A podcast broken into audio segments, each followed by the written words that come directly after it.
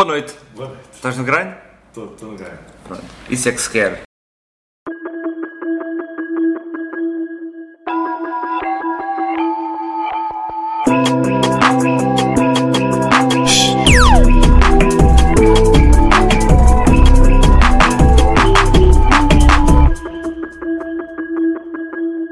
Luís Simão, Que idade tens? 44, De onde és? Barreiros. Como se chama a tua marca ou a teu- tua empresa? Great Boom Development. Ok. Há quanto tempo existe? Uh, fazemos 6 anos em setembro. E qual é o setor de atividade? Vários. Mas o principal é desenvolver pessoas. Ok. Dentro disto, tem outras coisas. Já vamos dizer. Agora. Tem sede? Tem. É onde é que fica? Na Quinta Longa. Ok, força. Então, aqui, eh, como, como o Bruno já explicou, nós temos três cartões de três cores, ou três eh, molhinhos de cartões de três cores. Eh, As cinzentas mais escuras dizem respeito ao passado do teu negócio, o intermédio é o presente do teu negócio e o branco é o futuro, expectativas eh, e o que é que anseias para o, para para o futuro do negócio. A vermelha é a última, não, se- não se pode ver, é o bónus, está bem? É, é aquela que toda a gente quer lá É aquela que chegar. toda a gente acelera para chegar lá. Não, mas essa tem que ser a última. Quando te sentires confortável, tira. Basicamente, só para, para perceber, o nosso objetivo é começarmos daqui para cá, pronto. Por uma questão de lógica. questão de lógica. É uma de cada. Um, tiras uma, lês a pergunta e vamos desenvolver a partir daí. Ok. Então vamos lá. Mas tem que tirar a primeira ou posso É, Pode, diferente, igual. é diferente. É o que tu quiseres. Ah, então vamos lá. obrigado. ah, então três. ah, Aleatoriedade acima de tudo. Tirei um. Lês a pergunta. Qual a tua história? Muito bem. Logo para começar. En- Exatamente. Até, até Calhou muito bem. propósito, calhou bem. Então, muito rapidamente a minha história. Se nós estamos aqui a falar da, da minha empresa, temos que chegar, se calhar, muito rapidamente a como é que eu chego à minha empresa.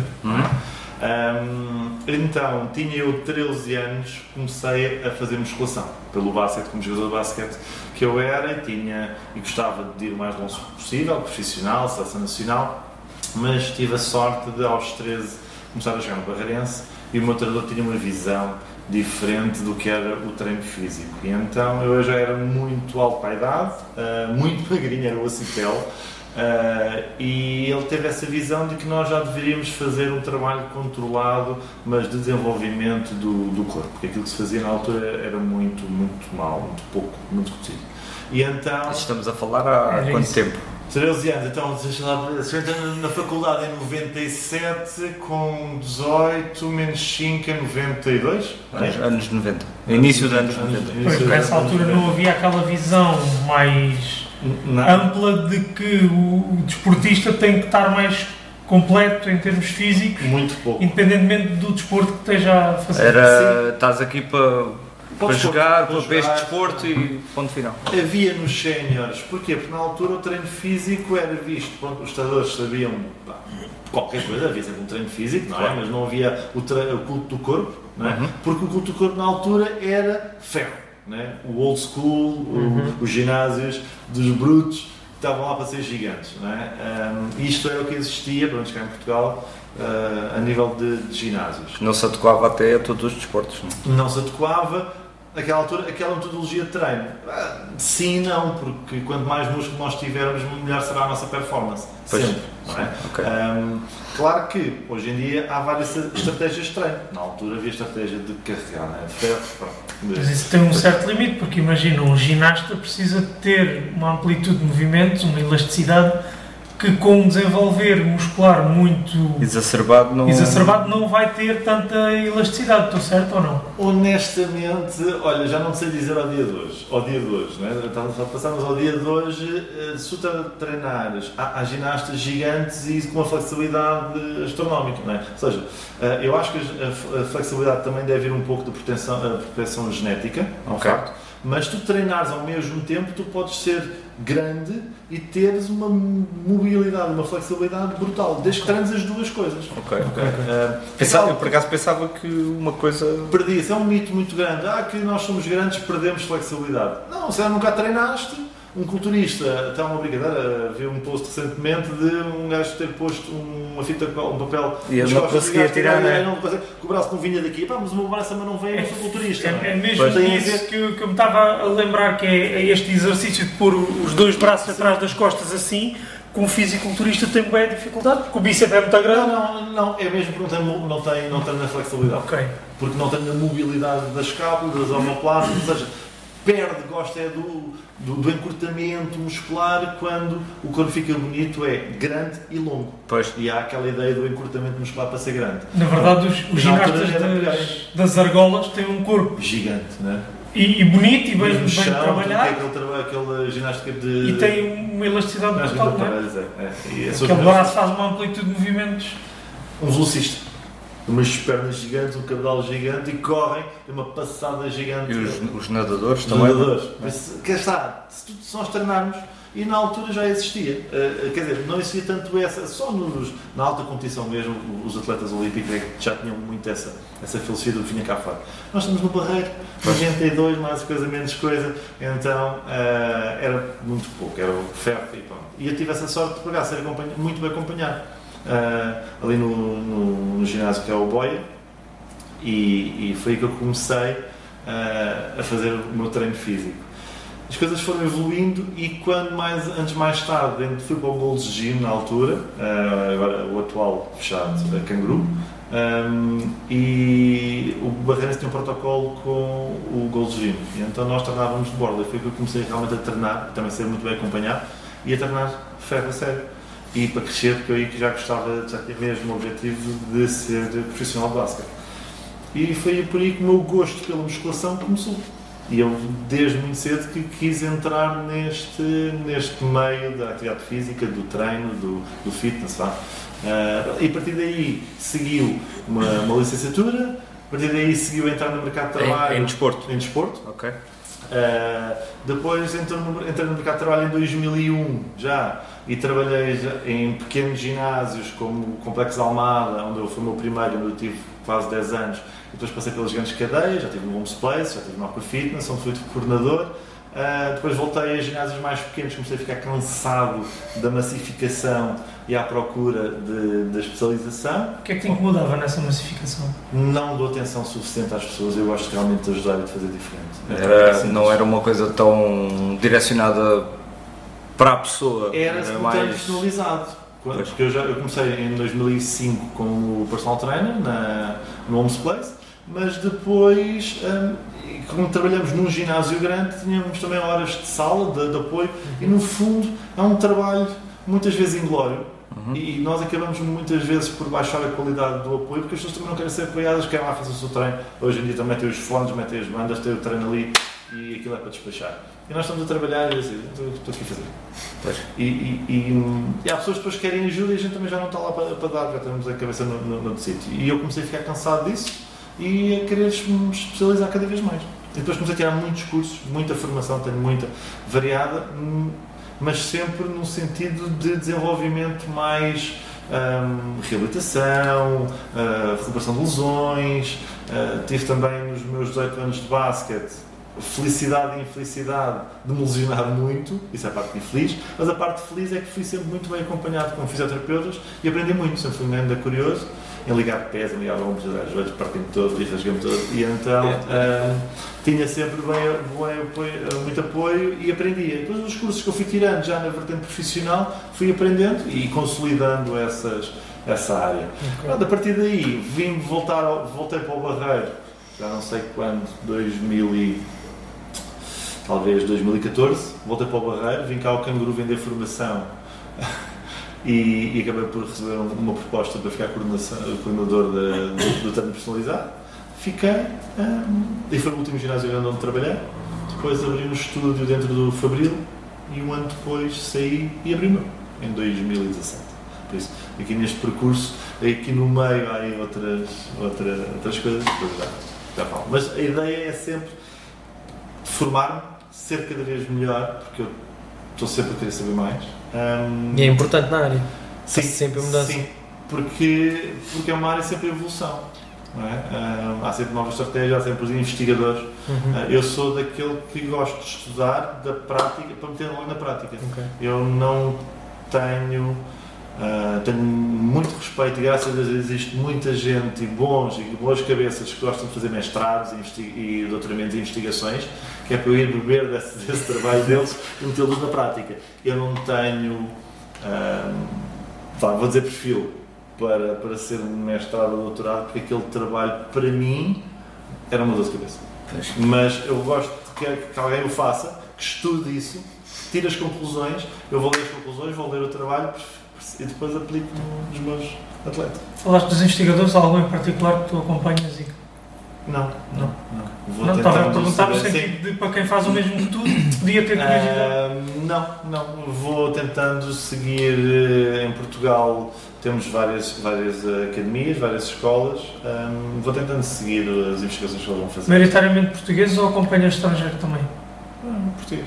Nós estamos muito bem, nós estamos Ok. muito à frente. Ah, temos muito bons profissionais portugueses a ir lá fora a beber deles e depois vêm aqui para cá. Um- investigação? Se calhar também, também eh, traduz naquilo que nós sabemos que são os nossos bons atletas, não é? Uhum. Uhum. Se tiverem pessoas a, a acompanhar e a desenvolver o atleta desde o início, é sinal que são Nós bons profissionais temos também. muito bom. Atualmente nós não temos a noção, se calhar eu conheço muitos colegas de profissão que estão lá fora a ter muito sucesso, Uhum. a mesmo em ginásios, em grandes academias. Nós somos muito bons. Nós, as pessoas não têm noção. Ahm, temos um, um conhecimento acima da média. Boa. É isso é que a gente é gosta de ouvir. Nós É isto é excelente. Ah, bom, Pois nó- nós cá ah, acabamos por ah, muitas vezes ser- sermos um pouco vá, mandriões. Temos um know-how e às vezes não nos apetece trabalhar. Pois. Isto é uma, é uma crítica ah, construtiva, espero. mas sim, mas somos mesmo. Sentes que é mais preguiça ou procrastinação, medo de avançar? Não, é preguiça mesmo. É? É, É, porque eu fui, eu fui coordenador em vários momentos de, em health clubs diferentes, ahm, em vários momentos da, da- da minha vida. Ahm, muito novo, aos 20 e poucos, fui coordenador do Doco Fitness, tinha uma equipa de 20, 22, vai, alguns. Ahm, e tinha lá colegas muito bons, mas não lhes apetecia. Aquela coisa, ah, tenho que vender, certo, mas a gente vende desde que a gente nasceu. Claro. Quando tu começas a chorar, estás aqui, "Ah, quero leite, quero mama, quero qualquer coisa, borrei a fralda. Uhum. Vendem, então a vendem a para a trata de mim, não é? Exato. Eh, somos, tiver, todos temos eh, relacionamentos, como é que nós nos vendemos para outra pessoa? Esse é um bom conceito. Nós vendemos desde que nascemos. É, isso é um bom conceito. Não Uma há, forma interessante de ver a coisa. é, não, não tem que haver este estigma de ser vendedor. Não, nós estamos a apresentar um serviço para outra pessoa que nós acreditamos, que estudamos para isso, que é a nossa profissão e que acreditamos eh, que vamos conseguir ajudar os outros. Por Claro. isso temos que vender um serviço. Pá, sim, vender um sonho, se calhar. E se somos profissionais para, para prestar esse serviço, também somos os profissionais indicados para dizer que aquela pessoa precisa daquele serviço. Exatamente. É. Por isso, tirar o estigma da venda Por isso é que eu tinha pensado nisso nessa perspectiva. É. Exato. Vai conhecimentos para fazer, também tens os conhecimentos para Para dizer que é quando é necessário necessário fazer. Claro. Uhum. Isso é fixe.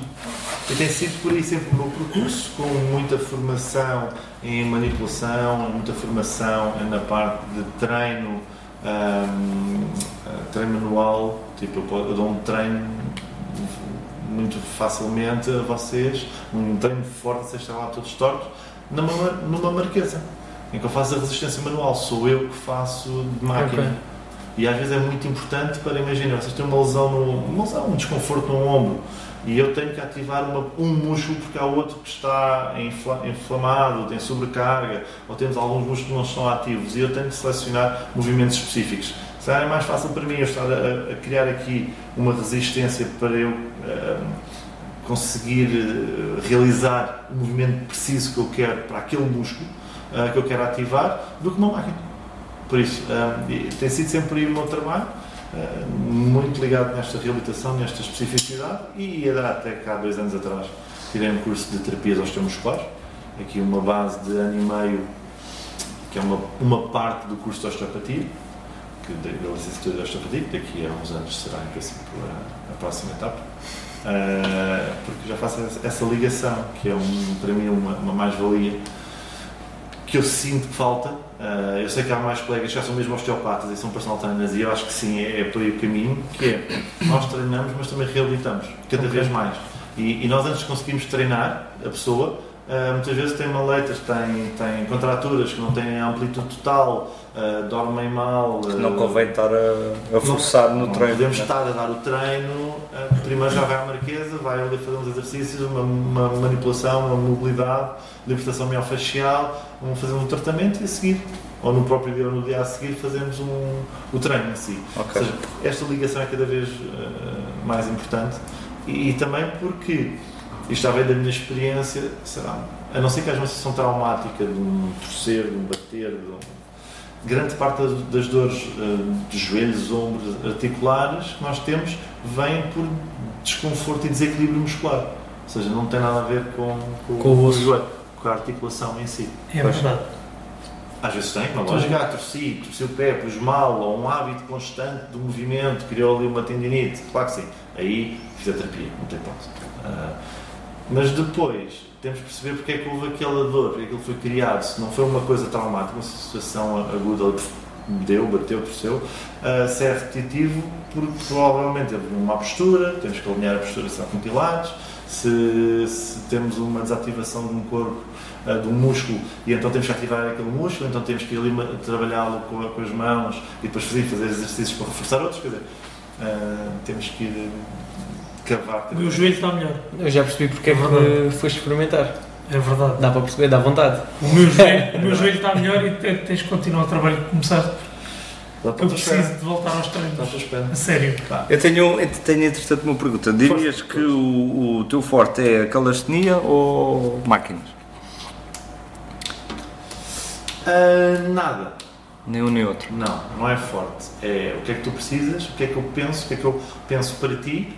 Uh, É, é sempre adaptado então àquilo que, que achas que é o mais Sim, indicado. sim. Ok. E, e vá, vá seguindo aqui esta coisa da, da história de chegarmos ao, ao estúdio, o meu estúdio está sempre porta fechada, por isto mesmo. Ninguém treina sozinho.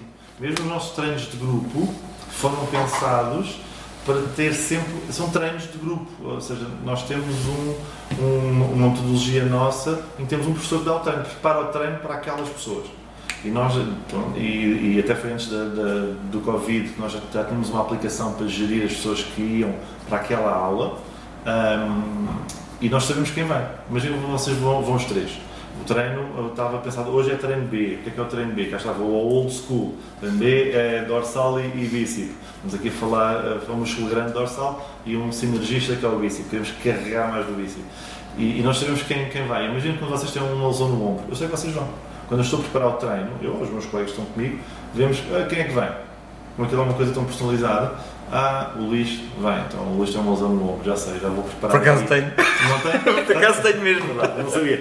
Mas a questão é essa, preparamos logo dois ou três exercícios que nós temos a certeza, hum, ele deve se queixar com isto. Pois. Se, que- se queixar, muito bem, se não queixar, ótimo. Ah, e então, nós, se tens dor, temos alternativa logo. Ou então nem te deixes fazer o exercício, dou logo antes, alternativa. sei antes fazer primeiro Porque claro. temos no máximo 10 pessoas por treino e aí foi uma coisa que baixámos desde a pandemia, ao início tínhamos 14, mas decidimos ter só 10 a partir de agora e damos uma atenção máxima. Ah, adaptamos e, e cá está. Então o treino não é adaptado ao grupo, apesar de ser uma aula de grupo. O treino é adaptado a cada pessoa, Há uma mas o, para todos. o trabalho é feito em grupo. Mas depois há, uma- há um, há um ajuste necessário. Eu tenho criança, eu Tá, tá, tenho, tá, tá. eu tenho Só para o. pais e filhos lá, filhos de 10, 12 anos. Se eu, se eu, se eu se, claro que o de 10 anos está a fazer ah, exercícios com carga muito mais baixa. E agora falando nisso da calistenia, ahm, na vossa opinião, faço uma pergunta a vocês. O que é que é mais ideal para um, para um miúdo? Um, umas flexões ou um supino? Com halteres? Sem perceber nada do Um assunto. supino, sabes o que é? O banco. Sim, sim, sim, sim, sim, sim.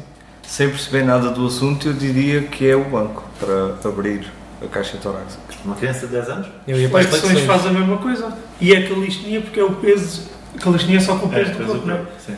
E a calistenia é com o peso do corpo dele, que é o, o peso adequado para ele, se ele não tiver, obviamente, acima do peso. acho que é- seria o que eu optaria, sem É o que toda a gente diz e os médicos também. Eu tenho uma certa errada, não sei, é a minha opinião, é completamente o oposto. É o oposto? É que uma criança de 10 anos pode ter, sei, não sei, 30 kg, então a fazer flexões com 15. Queres que eu te dê a barra de 15 kg e tu vais ver o que é que são 15 kg? Pois. É que eu ponho-te um quilo e meio nas mãos, estás a fazer supino com um quilo e meio em cada mão. O que é que tu achas que é menos prejudicial? Fazer umas flexões que eles não fazem, não têm força para aguentar Bem 15 observado. quilos, ou estão num banquinho direitinhos ali a fazer com um quilo e meio nas mãos. Bem observado. É que Pois, isto- está, esta mística, de esta- este de mito, muitas vezes a calistenia é muito mais dura. Portanto, Ah, hoje em é. dia existem gajos brutais aí na- nas redes sociais que fazem muitos corpos todos destroçados com o treino de calistenia, porque é brutal. Até o peso do nosso corpo, neste momento, o Miguel a fazer 150 kg. Ah, claro que não, né? Ainda hoje no treino ele esteve lá, estava a fazer um treino TRX, TRX é o treino não é? o peso do corpo, usando o TRX, mas estamos ali a trabalhar com o peso do corpo, conseguimos pôr mais ou menos peso, mas é peso corporal. Claro que ele não conseguiu, claro que foi adaptado logo, vamos para o banco e vamos adaptar. E é isto que nós fazemos. Por isso, com as crianças, é que o mito é tão grande que a musculação faz mal, que a musculação. Para um velhote, um velhote de 80 anos, tem dificuldade em se mexer, Muito mais fácil vai para a piscina ou vai, ou vai para um ginásio? Se calhar vai para a piscina. Para a piscina, médicos. O que é que eles mandam? Para a piscina? Sim. É um facto. Ele no dia a dia anda dentro de água, Pois não. e mas ele Tudo. dia a dia senta-se e levanta-se, se calhar faz a comida, se calhar vai ao chão buscar a calçar-se. Pois. Então, o que é que nós no ginásio podemos fazer para ajudar a fazer isso? Se calhar toca num step, toca o outro, levanta a mão, toca em cima, toca em baixo, dobra-se, senta-se num banco, nós ajudamos. E, e na água facilitamos. É importante que há algumas lesões, algumas situações, claro. Não é que não possa ou não deve ir à piscina, mas deve complementar com o mas treino. deve fazer complemento. Pois. E hoje em dia, se me dissessem assim, é isto. Quando eu comecei há 30, de quase há 30 anos atrás, 30 não, há 20 e tal anos atrás, calhar na altura me dizia que não. O conhecimento era muito mais reduzido. É? Hoje, ao dia de hoje, ao dia de hoje, quem não fizer ginásio ah, tá- não se está a ajudar a si próprio. Eu não digo isto por eu ter um. Eu digo isto porque acredito mesmo. Porque a nossa saúde está no reforço muscular que nós fazemos, na mobilidade que nós mantemos. Eu dou treinos a um senhor de 89 anos, ao pai do Miguel, ah, e, e é isto que nós fazemos. Nós, eu vou três vezes por semana ter com ele e ou vamos caminhar, levantando o joelho, tocando, tiro-lhe a bengala, dou-lhe a bengala quando ele está a ficar cansado e ele vai começando a ir abaixo, eu subo o joelho. Há, há dias que só fazemos exercícios, sobe a perna, senta, levanta, toca, fazemos a parte neurológica, uma ativação neural. Eu vou traba- tentando trabalhar e dar-lhe o máximo de qualidade de vida, porque se ele ficasse só sentado no sofá, na cadeira ao computador, qualquer dia ele quer se levantar e não consegue. Pois. E é aqui no reforço muscular. E eu queria que ele fosse ao estúdio ter comigo, mas não dá, a nível de mobilidade não dá. Às vezes levo uma bola, levo um peso, levo um elástico, vou-lhe querendo alguma carga que eu às vezes não quero usar a carga do corpo dele porque já é demais para ele. Ah, cá está é a mesma coisa. Eu não quero usar a carga do corpo, quero, prefiro usar um elástico que é melhor. E quando, a- e quando a mobilidade, desculpa, quando a mobilidade é muito reduzida, muito provavelmente a calistenia é mesmo o último dos recursos, não é? Porque é muito pesado. Claro. vamos tentando resistência manual. Ele vai fazendo e vamos ajudando, ah, vamos trabalhando aqui várias técnicas e, e consciência corporal. Ah, agora toca ali, olha para mim, mas toca ali. Então, porque muitas vezes ele, ele para tocar, eu só quero que eu mexa o braço. Pois. Então, mas só que ele já não consegue, não tem mobilidade, então vai tudo, mas ele tem que olhar para mim. Eh, Então eu quero que ele tente alongar aqui. Vamos tentando. Estás a falar desse exemplo, fazes domicílios, ou seja, vais a casa com frequência, Não, não. Ah, Não é se comum. for uma coisa se específica, for sim. específico, se for necessário, fazes, mas não é comum, não é o teu. Já foi, já foi. Ok. Uh, já tive mesmo uma empresa, a minha primeira empresa foi de domicílio na zona de, Lisboa. Ali. Porque a logística Eu- disso é complicada, que é o que tu estavas a dizer, tens que levar o material todo. E neste caso tenho um espaço e sendo eu sozinho, uh, os meus dois colegas não, não, não fazem este trabalho, não eu peço sempre que venham ter comigo, que é mais fácil. Pois, calculei. Daí a ideia de ter aberto um espaço. Bem, queres tirar mais uma carta? Vamos embora. Então isto fica aqui. Então, mas Das- de. ou Não, não, Convém mantém ficar na mesma. Convém ficar Ah, na convém ficar na mesma. Só Ah, para ok. fecharmos o, Terminar o passado todo. Então vai lá. Com o algo que tens hoje, o que terias feito de diferente? Espetacular esta pergunta. Ahm, com o algo que tenho hoje, nada. Rigorosamente nada. Existe apenas uma coisa na minha vida que eu me tenho, tenho pena de não ter conseguido realizar. Ahm, foi a única. De resto, consegui deci- tomar as decisões que achei, ah, achei na altura as melhores Ah, e dei muito bem com a resposta. Houve coisas que não correram bem, mas também sei que muito bem é porque tenha corrido mal.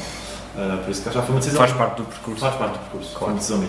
Então só há uma coisa que foi, tive uma proposta para ir jogar para a Espanha, estive lá a fazer um tryout, eles gostaram muito de mim, voltei e depois, pela altura que estava na faculdade, estava no último ano, ah, decidi não ir. É a única coisa que me fica aqui, porque depois acabou, a vida continuou, mudou, ah, tive outra proposta para jogar cá ahm, e perdi essa oportunidade e a vontade, depois entrei no, no mundo do fitness e pronto, não deu. Mas a, única coisa que gostei, que como aqui... Que talvez, né? Podia Talvez. correr mal. Exatamente. Podia correr mal. É aquele e se. E se- Mas a questão é essa mesmo. Não, não vou, eu não vou dizer que uau, ia ter corrido bem. Não, não, podia ter sido Podia um flop ter, exatamente. e um mês depois podia cá estar. É um facto. Mas, como não, mas não sei. Cá está, ficou aqui Fica a dúvida, é? dúvida. Exato. Ficou aquela dúvida. Eh, Só vocês verem, eu estive lá uma semana em tryout. Ah, e aquilo em Espanha, numa, aldeia, uh, Vila Nova de La Serena, ou essa gente. E eh, como aquele hábito espanhol, a seguir ao almoço, Siesta. Siesta.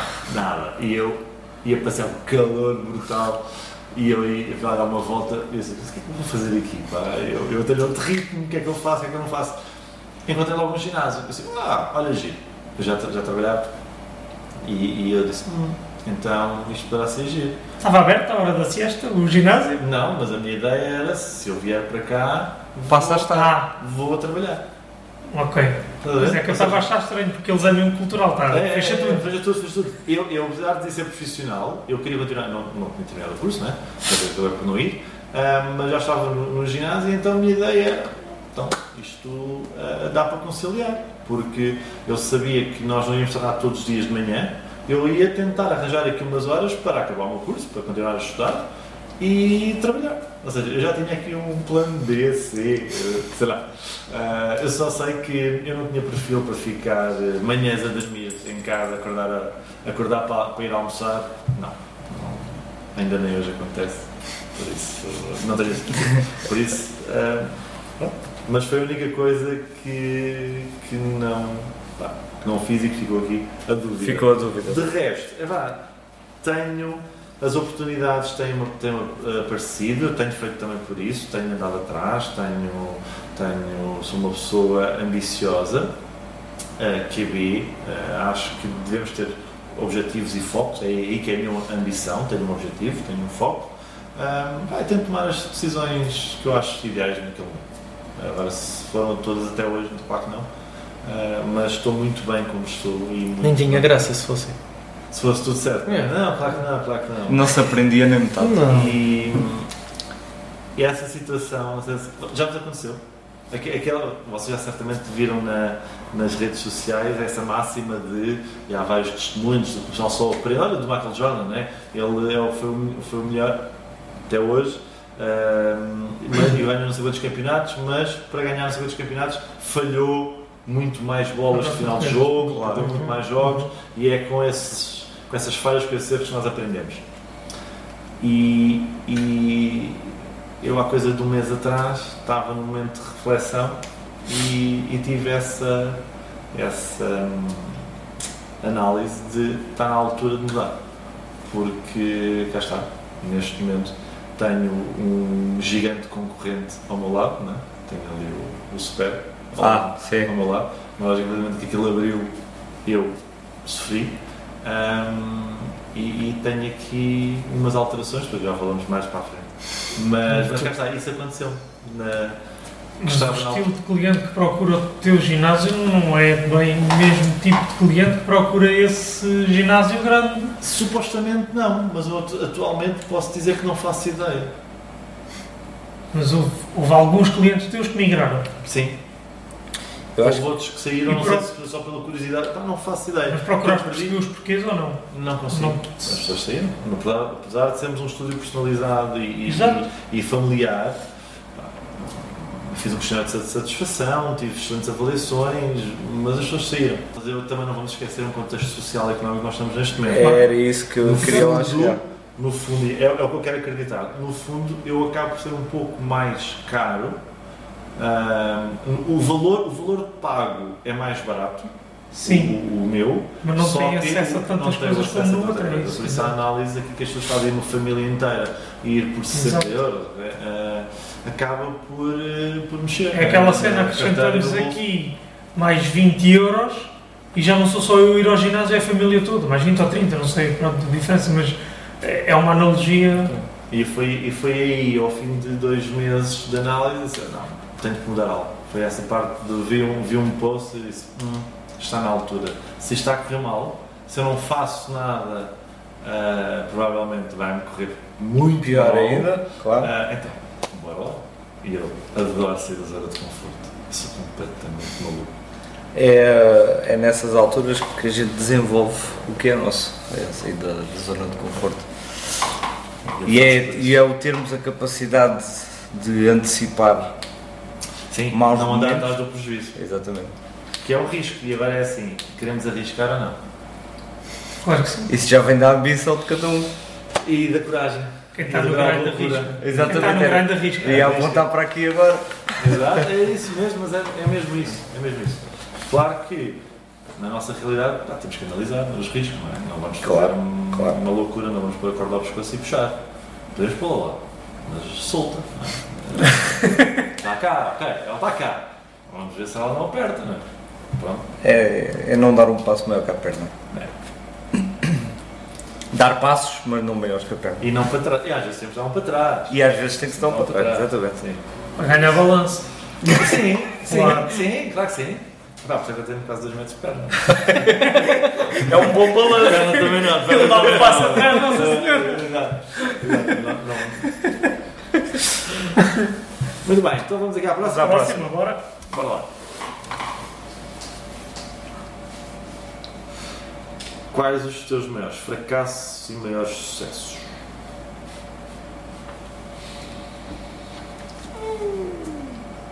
Deixa-me pensar. Hum, o meu maior fracasso.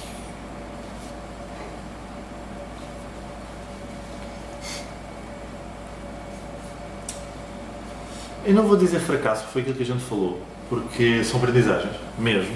A questão de Espanha? Ah, não, não, isso aí simplesmente não fui, não sei. Pois. Não faço ideia.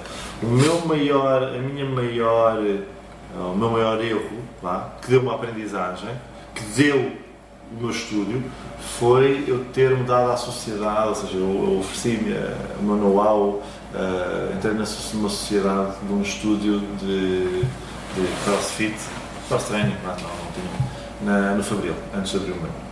Ahm, eu conheci a pessoa, ahm, pá, uma pessoa com quem eu já tinha trabalhado há uns anos atrás e, e que ele desde o início eu forcei um pouco ali a minha entrada porque eu queria, estava na altura de ter algo meu mas sozinho não, não tinha, cá está não estava na altura de fazer o risco sozinho porque não tinha aberto ah, ainda uma coisa sozinha Ahm, e então colei-me ali um pouco, forcei ali um pouco a entrada e cá está, ele foi inteligente e a negociação do meu poder ali, da minha, ah, era bola. Ah, Pois, foi mais do lado puxado dele, para o lado dele. Ficou, ficou tudo do lado dele.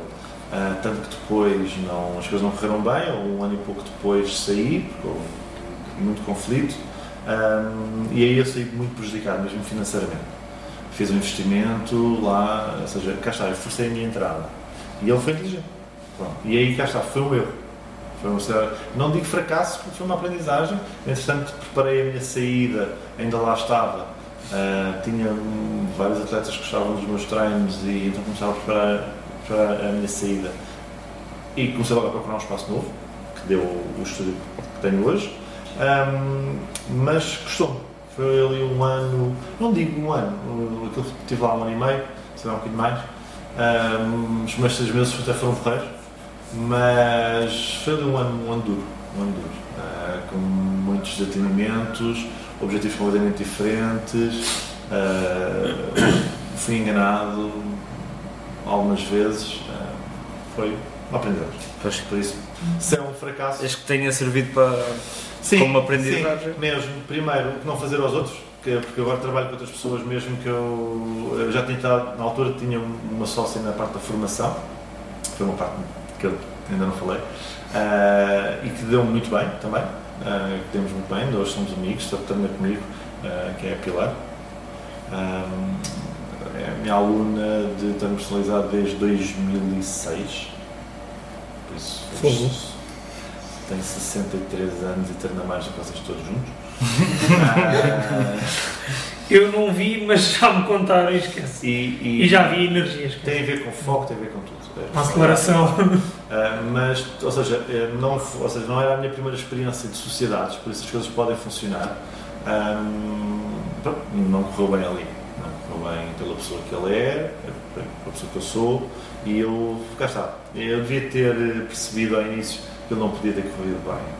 Ah, Só que ofereceu um bocado, estava ali, um- tenho ali um foco, era uma boa oportunidade para mim, e eu achei que iria conseguir lidar com a personalidade dele. Não. Não deu. Não deu. Fecha. Bola para a frente. Ah, aprende-se e segue-se. E o sucesso? E o sucesso. O sucesso, o meu maior sucesso, é o, é o meu dia de hoje. É o que eu tenho hoje. Ter Isto aberto um espaço próprio. Espaço próprio, uma boa evolução, foco. hum, ah, tenho objetivos claros no sentido de ser melhor. A minha ambição QB dá-me essa determinação e esses objetivos para ir atrás sempre de formação, de experiências, de especializações, para ser diferenciador, para ser melhor, para poder ajudar os outros. Basicamente é isto, dá-me um gozo.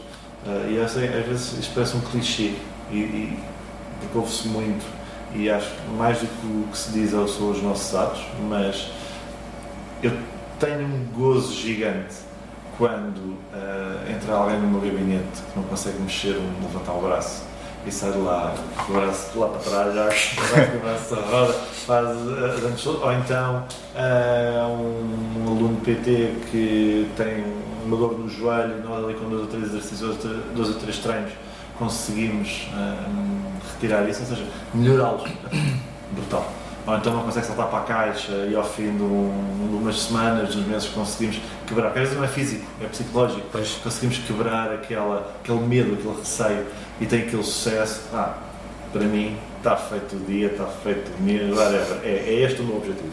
Que a pessoa consiga. Eu ganho todos os dias, todos os treinos, eu tenho cerca sei lá, de 14, 15 treinos por dia, hum, todos os dias, e, e eu aprendo todos os dias. Todos os dias eu estou a aprender com todos os treinos, são personalidades diferentes, são pessoas diferentes, e eu espero que as pessoas também aprendam um pouco comigo. E é por aí, eu espero que as pessoas saiam ao pé de mim um, um pouco mais do que, do que entrar. Engraçado que é, uma, é, é- é um estado de espírito comum aos colegas de profissão do Luís. Eu tenho um, eu tenho um, um grande amigo meu que também é personal trainer e a satisfação que ele tira na obtenção dos resultados das pessoas que ele está a treinar deixa-o doido. Mas acho que isso é uma cena que é inata ao ser humano, que é a sensação de eu ajudei o outro. Veres o, o- o resultado da felicidade da outra pessoa quando tu ajudas. Sim, Se, se é inato ou não, não sei, mas devia ser, sim. sim devia ser, A exato. maioria das pessoas gosta de. Devia-se muito profissional. Eu ficava-te aí, na minha opinião. Muita Não, gente estou isso. Já, já está, já está. Infelizmente, infelizmente. Sim. Infelizmente. Porque sim, há muita gente que faz isto porque é, porque, porque é uma profissão, porque temos liberdade de horário, porque é muito informal, hum, porque em alguns jeito sítios faz só porque é uma profissão. porque é uma profissão, Exato. e há outros, como eu e esse teu amigo, Que também se e, chama e Luís, muitos, por acaso. e muitos mais que eu também conheço, que realmente, pá, É, ele tira uma É, satisfação é. que Eu tenho um, um amigo meu, um colega de faculdade, e, e ali é o meu. Já estive com ele lá a fazer um mentorship durante uma semana em Espanha e vou voltar. Ah, se calhar mais. Queria que fosse este ano, mas não devo conseguir. Vou voltar. Ah, É um treino muito à frente. Mesmo a parte neural, o treino neuromotor, uh, e eu vejo que ele tem uma. Ele trabalha com pessoas com vários graus de deficiência, pessoas normais, atletas de alta competição para melhorar ainda mais a performance, trabalha com todos, todos. Um, e ele trabalha a parte cognitiva, a parte neural. Pá, a satisfação, A satisfação que eu daí vejo é tão- daquele, e dele e da equipa dele, da equipa dele. Pá, é brutal. E eu estive lá uma semana com eles eh, a aprender, a ver daquilo, a saber daquele know-how. E eu ainda vim de lá mais contagiado. Eu já fui para lá com o meu estúdio, que isto foi antes da pandemia mesmo. Da então pandemia. até deve ser emotivo quase. Quando vim, eu vi, eu vi coisas, eu vi, eu vi um, um senhor cego a fazer o treino e ele só dizia, olha, está ali atrás três passos, dois passos, ele já sabia os sítios de cor, tal, tal. Assim, o que é isto, meu? Ele está à frente e ele assim, olha, vais para a máquina que está ali à tua, à tua direita. E eu, eu já estava o hábito, o treino, ah, o- aquilo ganha-se com o treino. Sim, sim. Claro que depois há uma organização, ele sabia onde é que eram os pesos, não, então, a máquina está daquele lado, ele deixava, claro que ele procurava em alguns momentos, mas aquele treino neural que- ele estava optimizado ao, ao máximo, eu quero ir lá. É brutalíssimo, brutalíssimo. Ele já teve cá dar alguns workshops cá, mas ele dá uma unha daquilo que eu quero ver dele. Pois. Eu vou, vou consumi-lo. Tem talvez uma, Ferreira, eu vou consumi-lo. tem uma, uma possível parceria, se calhar, quem sabe. Uh, sim, sim. uh, Não digo parceria, mas ele, eu sei que ele vai passar o know-how dele todo. Tem. Ele, ele- ele é, é- é como eu. É, eu sei que ele vai, ele deu-me informação. Aquela semana que eu estive lá, eu tirei notas, ele deu-me informação e eu, atenção, fiquei maluco. Não percebi nada daquilo. Nada. No- Quando vim embora, ele deu-me para aí 200 artigos. Olha, antes de voltares a partir de agora, olha, eu, eu, eu ouço. Eu abri a caixa de Pandora e agora tens estes, estes artigos para ler. 200 artigos. Eu, oh, desculpa. É? Está aqui. Este, Quando estava, enviou-me para o meu e-mail. 200 artigos Ouça. Quantos já leste? 10. Hã? É só falta Estes os 10 simplesmente. mais importantes, foi o que ele disse, não foi? Não, não, não. Foi Ah. comecei a ler 10. E depois apareceu a pandemia e depois o foco foi outro, foi salvar a empresa. Ahm, ficou o medo das parcerias por causa disso que estavas a dizer, da, daquela parceria que foi o fracasso. Parcerias não, sociedades. Sim. Mas eh, lá está, uma sociedade deriva de uma parceria, tem um caráter mais formal.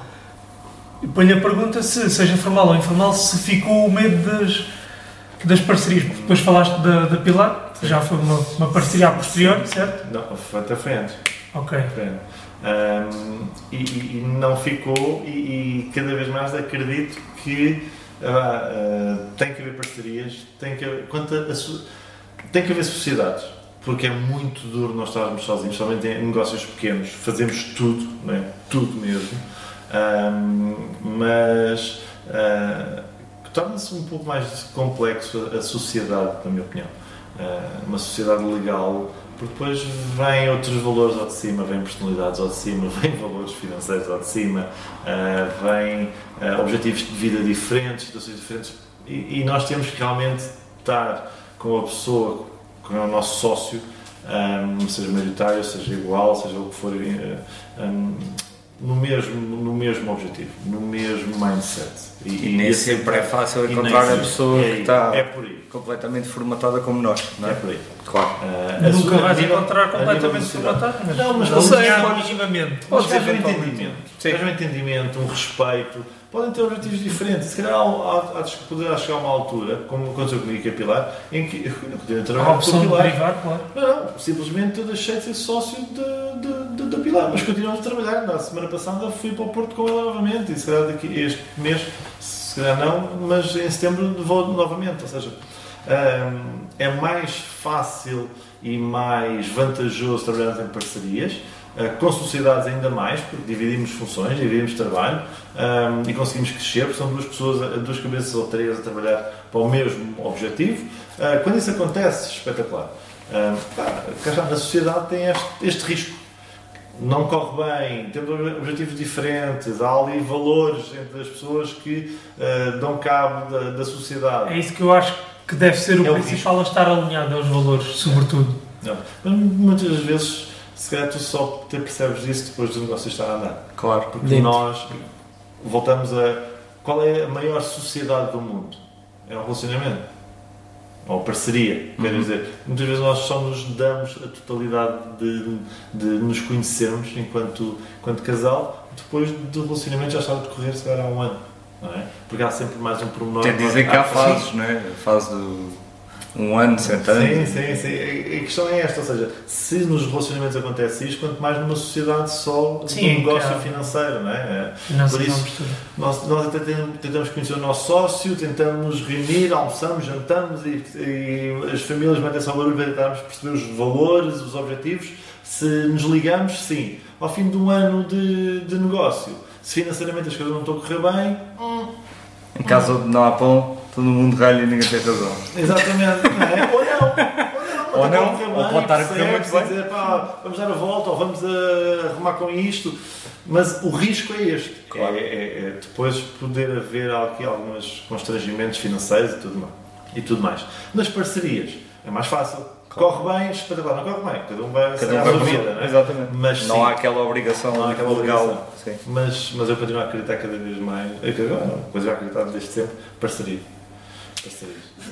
E é isto, estamos aqui a conhecermos, a darmos a, a, a, a nosso, o nosso apoio, a nossa ajuda, porque é ótimo, é ótimo uh, estarmos aqui hoje e a falar sobre, sobre a minha empresa, mas certamente eu vou, a ti já te conheço mais, mas certamente vamos reunir mais os três, porque eu quero vos conhecer mais. Uhum. Porque agora despertaram também o interesse de vos conhecer a vocês cada vez mais. Porque sim, podemos ter parcerias, podemos ter contactos, vocês podem ter alguma necessidade que eu possa ajudar. Pá, acrescento. Basicamente é isto. Queres trocar de lugar? Pode ser, claro que sim, claro que sim, então. Quando fores tu aqui, vou eu. Se queres fazer hoje, para mim, Olha, não, não tenho é, é que, esta, é que estas, Não estas perguntas ideias. foram fáceis. Foi o que já passou, não é? Ah, isso agora vamos para- Agora o grau, agora respondes tu, pode ser? o grau começa a dificultar. Grau, agora em vem, dificuldar, agora vamos para o presente então. Então bora lá para o presente. presente indicativo. Então olha, tiras tu uma. Pronto, a primeira.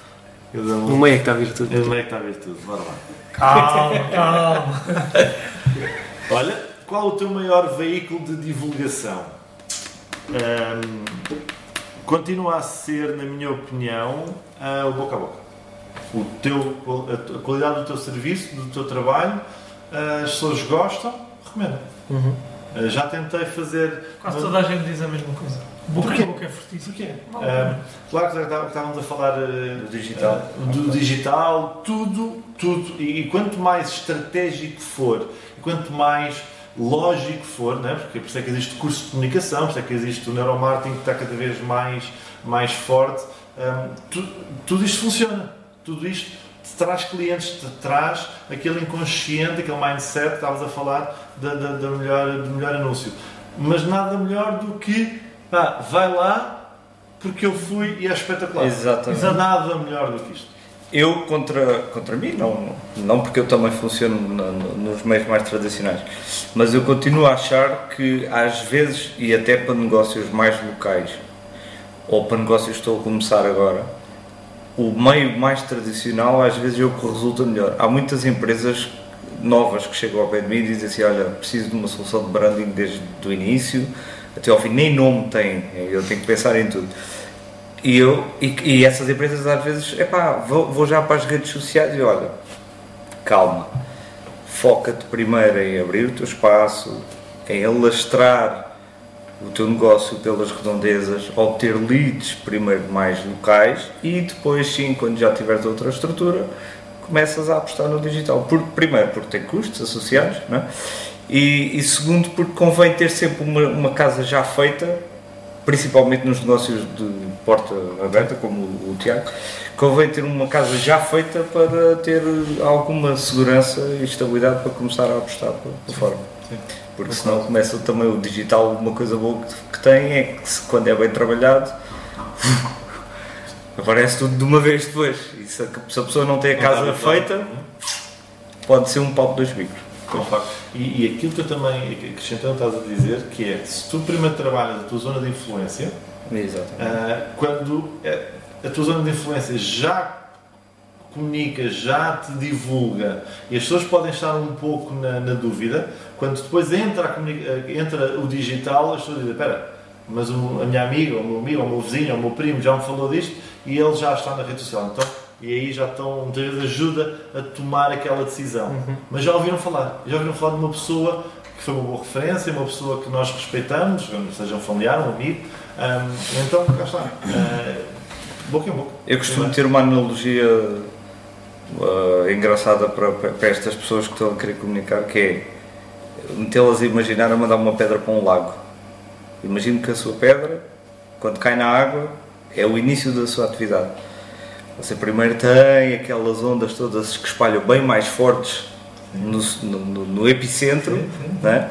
e a periferia vai sendo maior, é verdade, mas demora mais tempo a chegar. Pronto. Gosto disso. É uma, é uma boa analogia e as pessoas conseguem, conseguem visualizar bem, porque primeiro tem que se cair ali naquele ponto e fazer mais barulho, mais ruído naquele ponto e depois sim começa-se a alastrar. Então a tua, a tua analogia para empresas é para afundar. Não, sério, faz todo sentido. Há aquelas pessoas que olham para o copo meio cheio, este gajo olha para o copo meio vazio. Não, mas teve bem, mas teve bem. Pegou no copo e virou ao contrário. Ele vazou o copo, desculpa. Ele vazou o copo. Ele Não, está meio cheio. Não. Está aqui. Não. Mas depois teve bem, teve bem. Bem, vamos à próxima?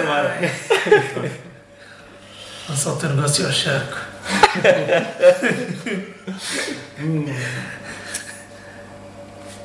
Qual o peso do teu meio no teu grind? Estou bem. Muito right. O que é que nós eh, achamos que seja o meio? Relações pessoais com a família, amigos, eh, Mulher.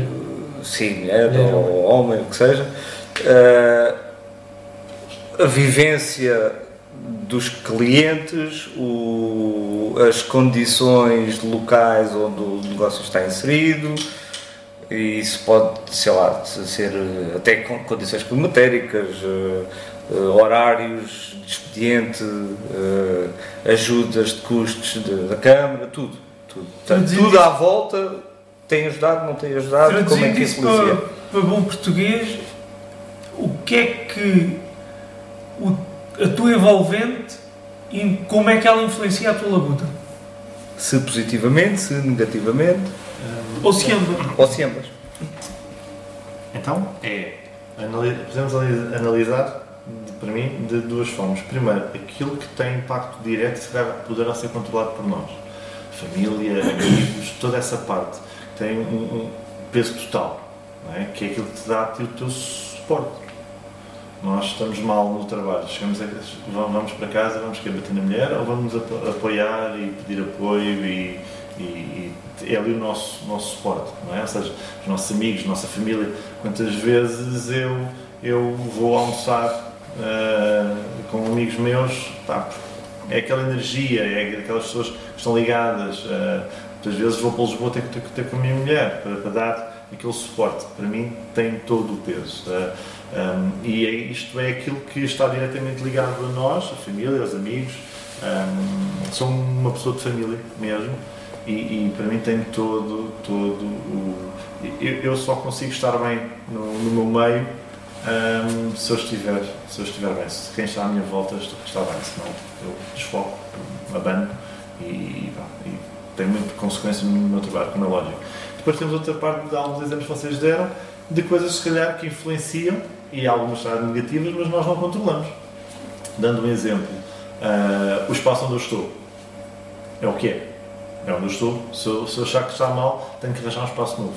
Ah, as questões políticas, as questões sociais, tudo isso influencia indiretamente, que nós não controlamos, mas tem um peso gigante. Ah, agora, fazemos o possível. Ah, isto é o que aqui quase podemos fa- fazer, fa- falar um pouco de uma análise SWOT, que é o que é, que é aquilo que está a influenciar diretamente, não é? que pode ser assim uma força ou uma fraqueza, mas influencia-me diretamente. Uh, depois temos aqui oportunidades e ameaças de, de coisas que são externas, coisas que, que me podem ser o, o, o super a ter aberto ao meu lado uh, é uma, uma fraqueza, uh, ou uma fraqueza, uma ameaça, mas uma oportunidade gigante. Claro. Porque, uma ameaça, porque a novidade de uma coisa grande, mais barata, uh, abanou-me e passou estes primeiros seis meses. Eu sei que há pessoas que vão deixar, que já estão a deixar uh, o, o Supera e vão bater à porta, porque eu estou ali ao lado também. E depois que estou comunicando bem, eles sabem que eu estou ali e, e vão lá bater à porta, que já perceberam que é diferente, que tem mais atenção, que tem mais serviço. Ou seja, temos aqui uh, todo este, toda esta envolvente, direta e indiretamente, que tem todo o peso que, no nosso trabalho, na nossa empresa. Tu consideras que até hoje tens conseguido meter mais, na, na balança, mais peso na balança no lado de, das, das interações positivas do que as negativas? Certo, sempre. Ótimo. Tudo o que é negativo para mim hum, tem uma solução. Tudo. Tudo. É uma das coisas que eu dou nas minhas formações que eu dou, que eu dou, também a parte de formação na parte de recursos humanos, liderança, comunicação, vendas, essas coisas todas. Eu falo muito nisto, que é todas as, todos os problemas têm soluções. Mas eu acredito nisto, eu, eu não vendo isto aos meus, aos meus formandos, não, eu vivo isto. Ah, isto não dá! Então o que é que dá? Como é que dá? Como é que vamos fazer dar? Vamos dar para uma solução, mas não me interessa que aquilo não deu. Não é possível. Então o que é que é possível? Hum, agora, não dá mesmo, é um constrangimento, não dá. Não comando. Hum, abriu o super, certo. E então? O que é que vamos fazer? Vou chorar? Abriu o super. Eu já sabia estava aberto, ia abrir. Há dois anos estava fechado por causa da pandemia. Ia abrir. Ok, eu tentei trabalhar e ganhar mais conhecimento e mais know-how e, e, que as pessoas me conhecessem para tentar minimizar uh, o impacto. O, o impacto. Uh, ok, teve o impacto que teve. E agora estou cá e vamos conseguir depois mais comunicação, comecei a comunicar de maneira diferente, mudei algumas coisas internas. Pronto, ou seja, fui à procura da solução. Solução possível. É o quê? Mandar a toalha ao chão é que não. Ah, não. Ah, isso está fora. Nunca. Está fora. Aqui é. Qual é? Qual é? Não se ganha nada, só se perde. Qual é o? Qual é disso? Claro. Há sempre, uma, há sempre uma solução. Às, muitas vezes a solução pode ser uma mudança de 180 graus. Sair de um lado. solução- Eu estava preparado se aquilo abanasse ao ponto de eu ter que fechar. Mas, tranquilo. Tranquilo, já estava preparado. É, um, é uma das opções. Mas mudar de local ou Tudo. algo mais drástico? Andei a ver, andei a ver outro local, logo, Ok. uh, plano B, um, um local diferente uh, e drástico porquê? Fechar portas. Continuar o meu negócio, outro negócio, formação, não sei. Ok. Uh, Estava a planear, estava, estava nas hipóteses. Uhum. Agora, se acontecer, tenta-se que não aconteça, não é? Tenta arranjar uma solução. Claro. Se tiver que dizer, epá, não dá. Fechar a porta, entregar a chave ao senhorio, vender o material e mudar de cena. Pá, e vou, podia, estava nas minhas opções e voltar a trabalhar para um ginásio. Porque não? Não. Sou um personal trainer, tenho, tenho mais de 20 clientes ah, e atletas, por isso. Se tivesse a correr uma aula ali, ia, voltava para o ginásio, voltava para trás, gostava de dar aquele passo atrás que a gente falou há Uhum. bocado. Exato. Não estava logo. Voltava e, pá, logo se via Isso é que- excelente, sem medo do risco. Não, não. Ahm, O risco é de não saberes quando é que tens que tomar uma atitude. Isso é que é um risco. Sim. É não teres a consciência de que, ok, isto, está a ter impacto, ou demasiado impacto. E seres inerte ao ponto em, em- em não fazeres nada e, Sim, sim, sim, e, sim, sim. e estás em negação. E, não, não, isto um dia vai dar. Não, Mas não também- teres a consciência. Mas é também risco. mudar completamente ou grande parte também é um risco muito grande. Epá, Não ia ficar feliz e contente, como é lógico. Ah, claro, não ia claro. dizer, ah, se me dissesse, ah, não ias ficar dois dias sem dormir. Ah, Não, se calhar uma semana sem dormir. Não, mas, claro, mas era para fazer. Pior era não fazer. exatamente. Não há nada Isso é pior é do que a não ação. Ou, Sim. Há, há uma frase que agora não me estou, estava aqui a ver se me lembrava, como é que é? Ahm, a não decisão é pior do que uma má decisão. Exato. A não decisão, não fazer nada, como estavas a dizer, não fazer nada e, bum, olha, pedi empréstimos, tenho dívidas, não fiz nada de mudança. Não, antes disto tudo, toma uma decisão. Mal ou bem, epá, pior era não fazer nada. Pois, eu faço sempre algo. Mais vale fazer uma escolha má que vir um fracasso e aprendes alguma coisa do que Sim. não fazer escolha nenhuma por medo de o que é que vai resultar de cada Sim, sim, uma sim. das hipóteses de escolha que tens. Eu, eu há muitos anos para cá, não, não vamos dizer que sempre fui assim, claro que não. Isto é uma aprendizagem. Mas ah, há muitos anos para cá que é este o meu, meu foco. Não estou bem, muda. Mas por acaso nunca imaginei que tivesse nas tuas opções enquanto, enquanto alguém que já é sei lá, empresário, vá, que já tem um negócio montado, a hipótese de voltar atrás na, na cadeia de tipo, agora vou trabalhar para o outro novamente. Sim, não? Se eu tivesse que ser, se não seria, Antes- opção, não antes seria disso- a primeira opção. Antes disso, aposto que havia inúmeros moldes de negócio. que- Sim. Pois, é, que- é que eu mas nunca também estava, percebes? Lá está, eu nunca ponderaria isso. Tipo, imagina, o meu negócio na jardinagem não corre bem. Eu vou mudar o foco, mas eu não vou trabalhar para um- outra empresa. Epá, não, não me consigo ver a, não me conseguia ver a fazer isso. É interessante ver essa. Eu, eu, eu, eu, tenho, eu tenho que estar bem, tenho, cá está, a minha família tem que estar bem e eu tenho que ter uma solução. Uhum. E isso era fazer parte de um dos planos. Era o último, mas fazia parte dos planos. Ah. estava lá, mas estava lá, estava escrito. Eu fiz um, um- Uma lista de opções. uma matriz de SWOT, fiz uma análise e estava lá. Se isto correr mal, fecha-se. Porque felizmente eu não tenho empréstimos à banca, não tenho nada, tudo o que eu ganho, e pronto, tudo não, mas pronto, eh, invisto com o dinheiro que eu ganho, eh, por isso não tenho empréstimos nenhum. Aquilo fosse necessário, é fechar. Se fosse para outro sítio, levava o material todo que é todo meu. Eh, não é para tentar vender para recuperar algum dinheiro e vai. E vai-se para outra opção. Não, não há. Excelente. Nice. Não há de ser necessário, não. Epá, se disser bem não. Já. Epá, espero que não, pode ser que eu vos explique da- a seguir. Mais à frente. Então vamos à última do Vamos presente. à última do presente, então. Sentes-te mais empreendedor ou mais empresário? É pá, empreendedor. Sempre a querer mais. Empreendedor é aquele que quer fazer uma coisa nova, quer. eh, o empresário é ge- gestão. Eh, Todas as pessoas que nós fazemos essa pergunta, a resposta é quase sempre essa. É? Não é? yeah. Ele começou a Não, não, não. fazer a pergunta, tipo, define, faz Sim. a diferença, mas ele começou logo a falar. Sim, empreendedor para mim hum, é quem, quem está hum, com, com objetivos, com querer arrancar com uma coisa nova, nova até do próprio negócio, fazer uma mudança, uma evolução, uma melhoria. Eu estou sempre atrás da melhoria. Sempre, sempre, sempre. Hum, há muitos profissionais da minha área, muitos colegas meus, muito melhores que eu. Muito melhores. Conheço vários, muito melhores que eu. E eles são, eles são o meu foco para eu os ultrapassar.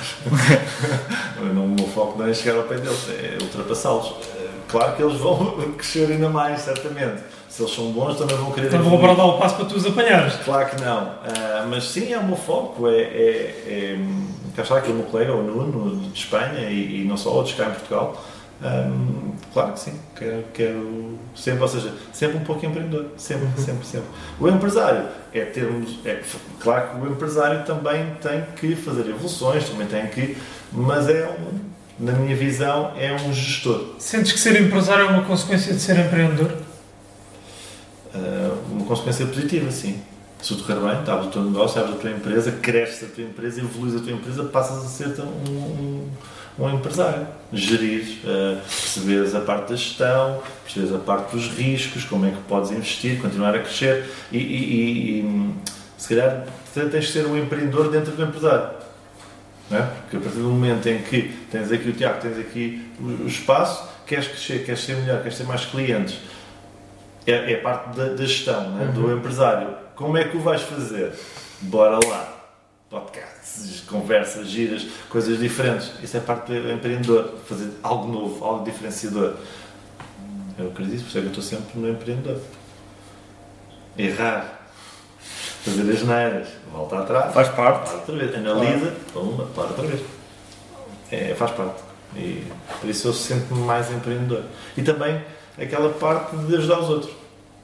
de ajudar os outros. E por isso é que estamos lá na- naquele grupo que estamos, na nossa associação, de, de ajudar os outros, porque é isto, é ser empreendedor, é ajudar, é querer saber. ah, eu, eu sou um consumidor de, de know-how, eu adoro saber um pouco de tudo, o- odeio ler. Adoro- Mas leis? Leio. Adoro. é, não é ler, ler. Adoro ler. Ah, mas gosto muito mais disto, estarmos aqui, vocês contam, eu faço as perguntas e vocês falam muito mais. E eu, eu bebo do vosso know-how, ahm, mas disto, muito mais do que estar a ler o que é que vocês fazem, o que é que fazem, ah, muito mais, é muito mais dinâmico, muito mais rico Sim. a ligação com outras pessoas e, e- e para poder ajudar. Logo aí então, o meu cérebro está, só para vos dizer como é que eu, como é que eu funciono numa formação, quando estou a receber formação, que é isto que, que eu sou sempre assim. Que é, quando o, formador está a falar, há pouco tempo fui a um workshop de ombro, para ver se eu percebi um pouco mais, eh, um doutorado de ombro, eh, o Rodrigo, e ele estava a falar e eu se calhar metade daquilo que ele disse eu não ouvi.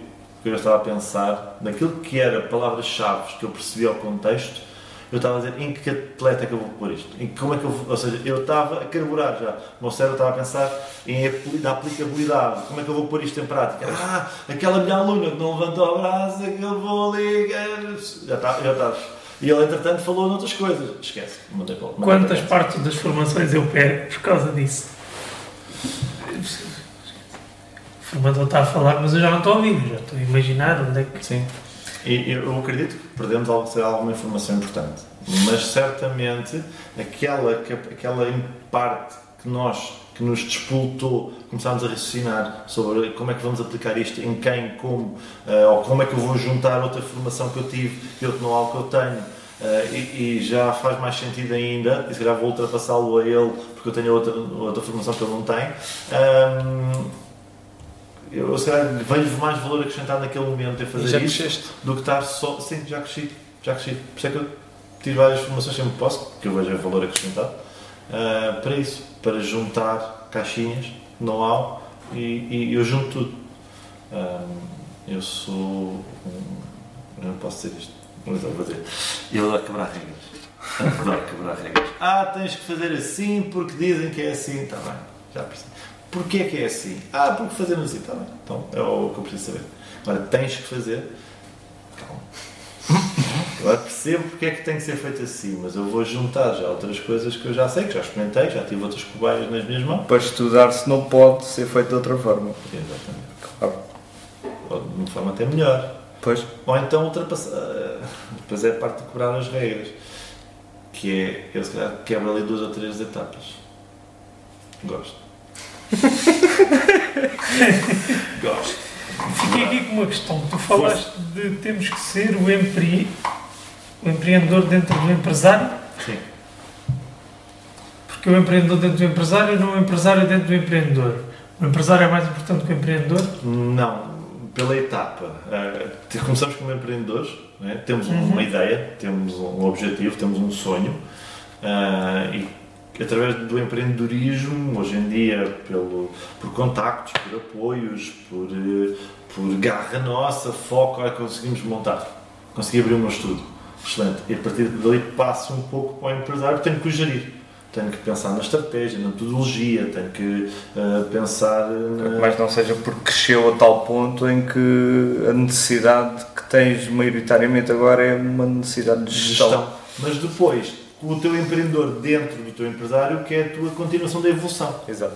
De fazer diferente, abrir a concorrência, ou antes de abrir a concorrência, que é que vais, como é que tu vais dar hum, notoriedade ao teu espaço ah, antes de abrir uma concorrência que já percebeste que vai acontecer?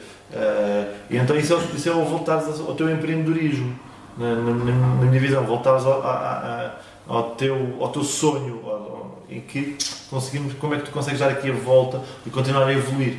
É Mais aquele- rapidamente serás feliz sendo empreendedor dentro do empresário do que vice-versa. Portanto, empreendedor, sim. O empresário vai gerir a coisa de tal forma que o empreendedor pode sempre ir inovando. Se eu tivesse alguém que me pudesse gerir, se tivesse dinheiro para pagar alguém para poder gerir aquilo, eu não queria. Eu, eu pagava, eu não queria gerir o meu espaço. Ok. E atenção, eu sou um con- controller freak mesmo. E eras capaz de passar a pasta? Sim, só fizesse aquilo que eu quero. Mas é ele faz. Sim, sim, Dentro do know-how dele, claro, tinha que ser um gestor, não é? Sim, se eu tivesse know-how, se eu crescesse, e ele gera.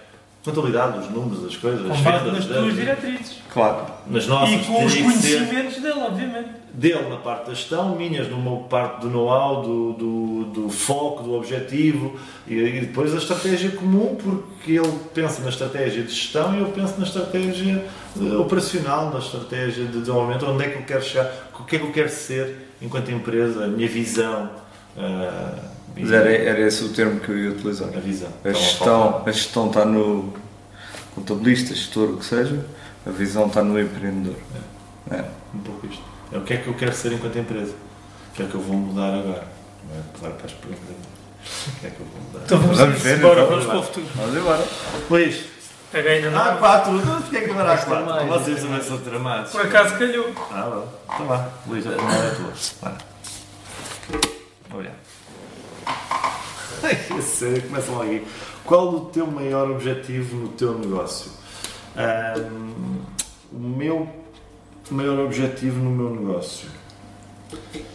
Vamos falando aqui, vou, vou responder de duas formas. O meu maior objetivo no meu negócio está.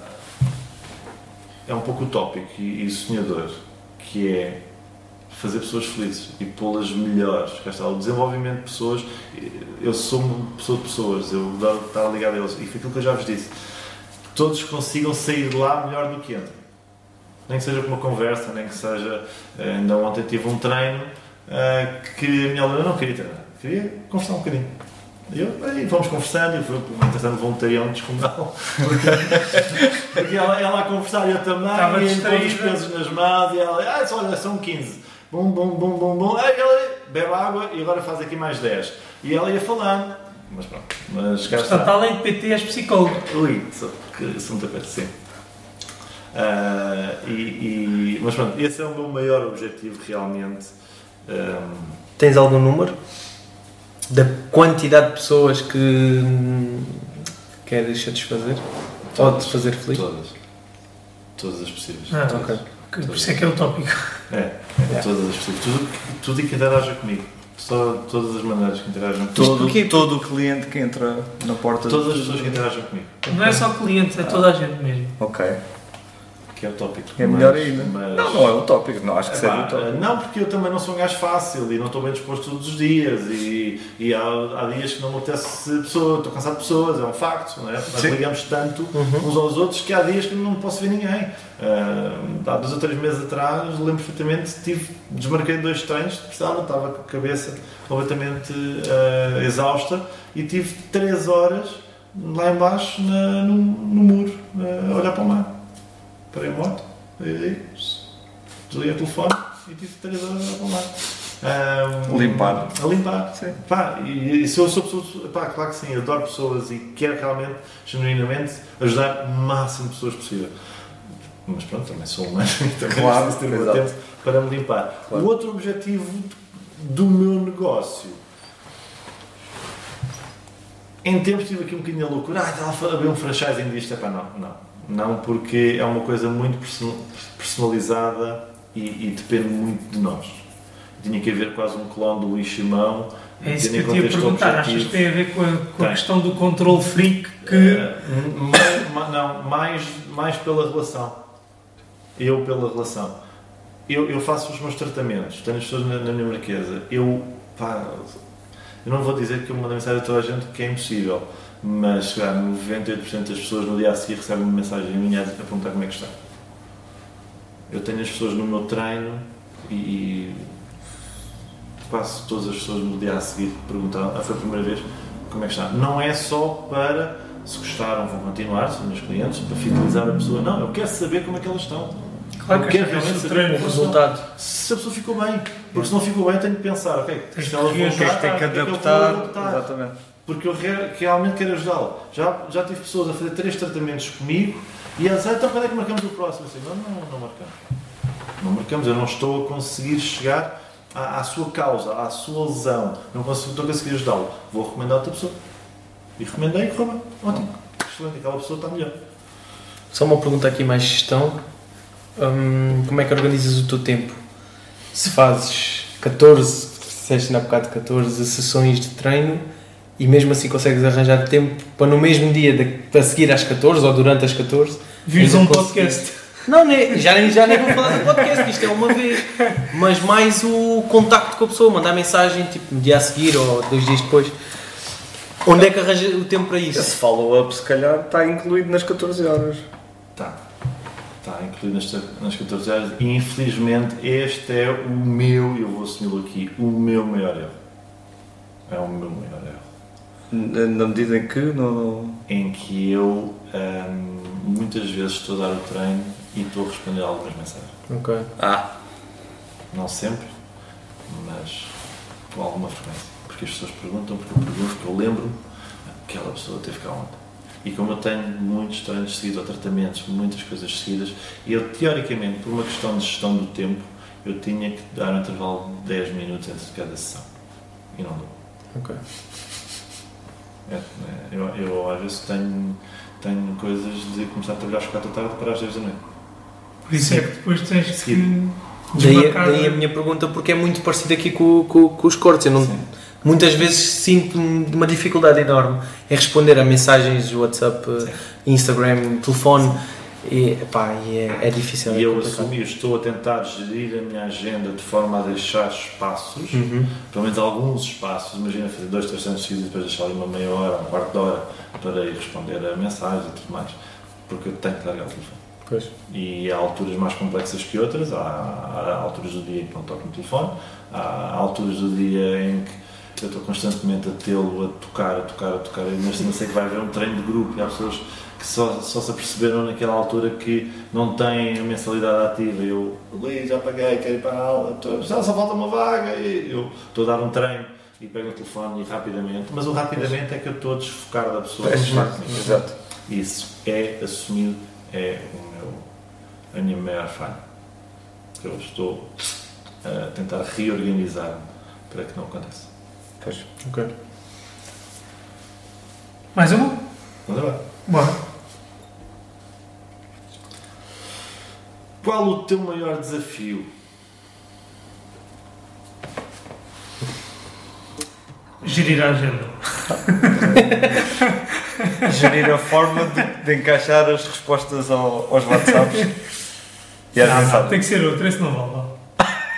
É isso dentro de outra, que é o meu maior desafio é gerir-me a mim mesmo. Ahm, Isso Tem que sentir. Isso é uma boa resposta porque inclui todas aquelas que consideras as, as, as falhas no. porque No negócio, não é? eu, eu sou Falhas entre aspas. Eh, Sim, mas são, mas são. Hum, eu sou ambicioso, sou focado, tenho objetivos, tenho sonhos, tenho, sou determinado, tenho uma energia gigante, eh, tenho hum, ah, em alguns momentos uma arrogância gigante. Hum, e, e- eu sou um poço de ebulição, que eu tenho que estar mais calmo, há, alturas que sou super tranquilo, mas eu nunca sou tranquilo. Ah, e então gerir a agenda, gerir eh, as necessidades, os pedidos de ajuda, ajudar os outros, ah, gerir a família, ajudar a família, mais pronto, gerir-me a mim. É um desafio. É o meu maior É desafio. um grande desafio. Eu meto-me em coisas a mais do que fico. Sério? Já não. Eu meto-me em coisas a mais É mente empreendedora. Ah, sim, sim, sim. E, e- e há aqui um, tem que haver aqui uma balança diferente. Tem que haver uma balança diferente. E é aquilo que está a ser o meu, o meu foco para, 2000, para setembro agora de 2023. Espero que consiga. ah, Essa minha gestão faz parte do meu principal desafio e objetivo para, para a nova época. Ah, que é as mudanças que vão acontecer, que consiga trazer aqui um, uma maior gestão de tudo. Boa pergunta. Você, você. Ok, qual é a minha maior força e maior fraqueza? Ah, a minha maior força. Ah, eu, eu acho que é a determinação.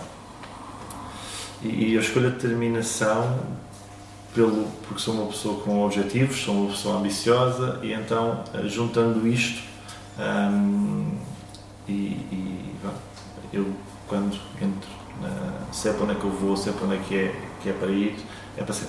Sou determinado e cá está. Se há um. Tenho, tenho uma solução, se, se encontro um problema, eu arranjo uma solução. Ah, é para ser. Até não dá mais. Até não dá mais. Ou, ou perceber que realmente vou no caminho errado. Bom, muda. Mas a maior força para mim é, é a minha determinação. A minha maior fraqueza, sim, é a minha gestão. A minha maior fraqueza é, é querer fazer tudo. Eu acho que consigo fazer tudo. Eh, e, e acho que tenho tempo para tudo. Isso é batata, tu estás a repetir cromos. Essa resposta já deste há bocado. Já, mas é. Mas é Não, mas é verdade, é verdade. eu, eu, eu, eu trabalho, o que eu vou fazer assim, quando sair daqui, eu vou ligar o computador. Porque tenho coisas para fazer.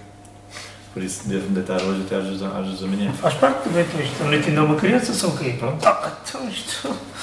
Estão 11 e Tendo em 20. tendo em conta que me levantei às 7 da manhã. E amanhã outra vez? Sete da manhã? E, e, Acho que é cinco e eu horas deixei, eu deixei de trabalhar às 7. Deixei de trabalhar às 7. Não levanto-me às 7, mas. eh, porque já eu há uns anos atrás dava treino às 6 da manhã. Brutal. Eu começava a trabalhar às 6 da manhã. Fácil. Pessoas que iam para o ginásio antes de ir Antes para o do trabalho. trabalho, claro. Eu, eu, eu possivelmente seria uma dessas pessoas. Olha, Mas, Porque eu para mas- treinar seria sempre. Eu não, eu não treino. Eu gosto mais de comer. tu, pois, exato. Tu és uma pessoa que acorda cedo, é isso? Adoro dormir, preciso dormir, mas se me disseres assim, preciso de tre- treinar às 8, já é o meu limite. Eu disse, pronto, passei, sai da cama. Vamos correr às 8. Ih, pá, isso é que já não. E acho que essa hora vão ter um imprevisto. Se és ir correr à meia-noite, bora. Em minha defesa, para os ouvintes não pensarem que eu sou um calão, eu não treino em ginásio. Gosto de fazer desporto. Mas Mas não fazes. faço, de vez em quando faço. Fazes o quê? Leva um pouco a passear. Não, tu não fazes. Ténis, ciclismo. Ah, agora, Onde é que está a bicicleta dele? que sinto, descartei-me dela há pouco tempo, que sinto que realmente devia, se calhar, eh, fazer um pouco mais agora que tenho uma vida um bocado mais sedentária. Sim. Eh, e se calhar, só para ir ao encontro do que estava a dizer, se for ao ginásio, se eventualmente, acho que acabarei por ir, serei sempre aquela pessoa chata que vai ou antes de ir para o trabalho muito cedo ou assim já mesmo para o final do dia. Final do dia é o, é o grande grosso. Por acaso foi giro que eu andei aqui, an- andavam-me a pedir hum, informalmente aulas à, às 7 da manhã e eu dizia que não, que não tinha pessoas, então fiz um questionário, pronto, precisava de realmente perceber eh, até que ponto é que íamos ter de volume de pessoas aulas às 7 da manhã e fiz um questionário, sei lá, 3, 4 meses atrás, já não não lembro. É. Puh, brutal a votação, então são as aulas mais cheias atualmente, às 7 e um quarto, terças e quintas às 7 e um quarto da manhã. Não, Como já vos disse, só tenho 10 pessoas por, por turma. Uh, sempre ali, 7, 8, 7, 8, ah, às 7 e um quarto da manhã. Porque, pelo que conheço algumas pessoas que, que treinam nesses horários, e aquilo que essas pessoas me dizem é que precisam disso para passar bem um dia. Sim. Para estarem. E é verdade. É assim. Tu depois começares a, começares a, a- a mexer, tu ganhas um power para o resto do dia para brutal. brutal. melhor do que é- qualquer copo de café. Sim, sim, sem dúvida, sem dúvida. Sim. Porque eu já, já treinei essa hora.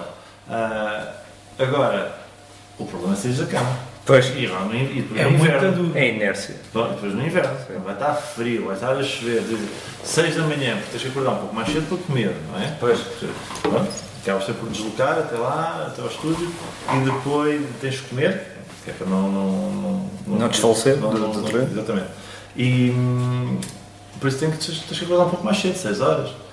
Pá, Eu quando queria. tiver inverno, tu sais da cama e dizes assim, ui, te... vais à aplicação e dizes assim, pi, tiras, a- tiras o nome. Eu queria perguntar se há alguma estratégia que tu uses para essa disciplina do acordar cedo quando é necessário. É, mesmo aquela. É a obrigação e, e pronto. Sim. E gosto do que faço. Ok. Custa, mas gosto do que faço. Porque eu ia complementar aí aquilo que vocês estão a dizer. De facto, eu já experienciei essa, essa energia positiva do que é Treinar de manhã. treinar de manhã. Eu, quando estive a repetir o, o Matemática de 12, eu era um daqueles malucos que acordava às 5 e meia, um quarto para as 6, trincava uma bolacha e bebia um iogurte, ia dar uma corrida ao parque, voltava para casa, tomava banho, tomava um pequeno almoço a sério e, Eu seria um E- desses malucos. e também. depois ia a correr para o autocarro para ir É. para, para o secundário. E a verdade é que eu olhava para os meus colegas na aula de matemática, todos à minha volta, Tudo estavam todos apagadinhos. Pois. E eu estava ali com a pica toda. E irrita-me porque eu estou na, naquela tentativa de voltar a engrenar nesse ritmo de acordar cedo, porque sinto falta disso. Só que depois temos outro problema, que a gente deita-se Deitar-se super tarde. tarde. Pois. Porque é o que tu dizes, queremos fazer mais coisas e queremos trabalhar mais e vamos ao computador e quando damos conta são 3 da manhã e a gente está no computador. Como é que eu me deito às 3 da manhã vou acordar às... Vá que seja, 6 e meia, vá. Aquilo que tens que pensar, e é um, é um conselho para o que vale, que é, ok, será que valeu a pena teres deitado às 3 da manhã? Tinhas-te deitado à, à uma? Não, porque não podes São fazer raras as vezes que rende, de facto, Por sim. isso, se deitasse à meia-noite, noite e meia, se calhar tinha rendido isso, o resto tiveste a ter ideias ou não, ou tiveste a gastar tempo e tinhas conseguido hum, acordar mais cedo e dar a tua corrida ao teu, ao teu ginásio. E o que fizer depois, até às logo 3, de manhã. depois. O de manhã, treino, a primeira exato. coisa, e ias ter muito mais energia. Sim, sim. Eu, eu quando estava na parte da consultoria, hum, a parte das propostas em que tínhamos que criar um texto inicial de- do contexto da situação, ter aquele, aquela, aquela comunicação mais formal de criação ali de um texto que fizesse sentido para, o- para, para o cliente, Sim, tinha que ser é feita de manhã. num pós-treino matinal. Claro. Eu, infelizmente, no meu, no meu trabalho, não, mesmo que me quisesse deitar mais cedo, não podia. Tenho clientes do outro lado. Olha, ainda, ainda há bocado fechei um, um novo cliente nos Estados Unidos.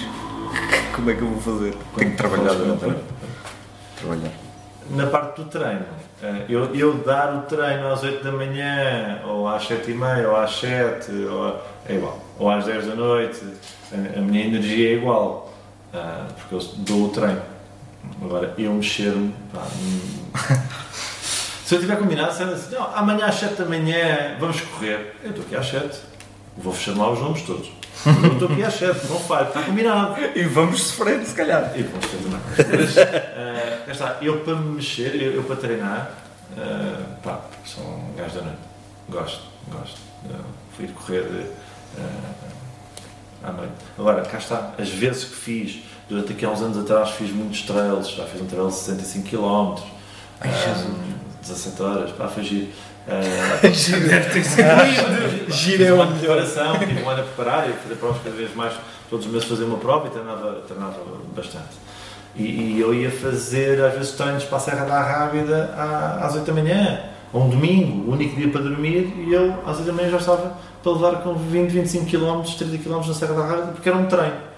Pá, aquilo, mas era um facto que às 11 estava terminado, o pessoal estava, eu chegava a casa, o pessoal estava a levantar-se na cabeçada e eu já estava com o gajo todo. Eu já, eu pessoal dizia, pá, menos, pá, menos. E eu, pá, já estava. E isso é um, é um facto, nós chegamos, depois do treino da manhã, tens um power brutal. Pois. Tens, tens Chega a um energia. ponto que a gente está com uma energia que é irritante lidar Irrita com as outras pessoas É. que tipo, então mas ainda estás aí a Olha, morrer." mas aposto que é recíproco. É, assim, pelo menos um Sim, bocadinho. sim, né? Os outros estão a acordar, é, calma aí, É, é, pá, acelera nelas. Por outro lado, tens outra vertente que é o teu libertar o stress no treino da noite.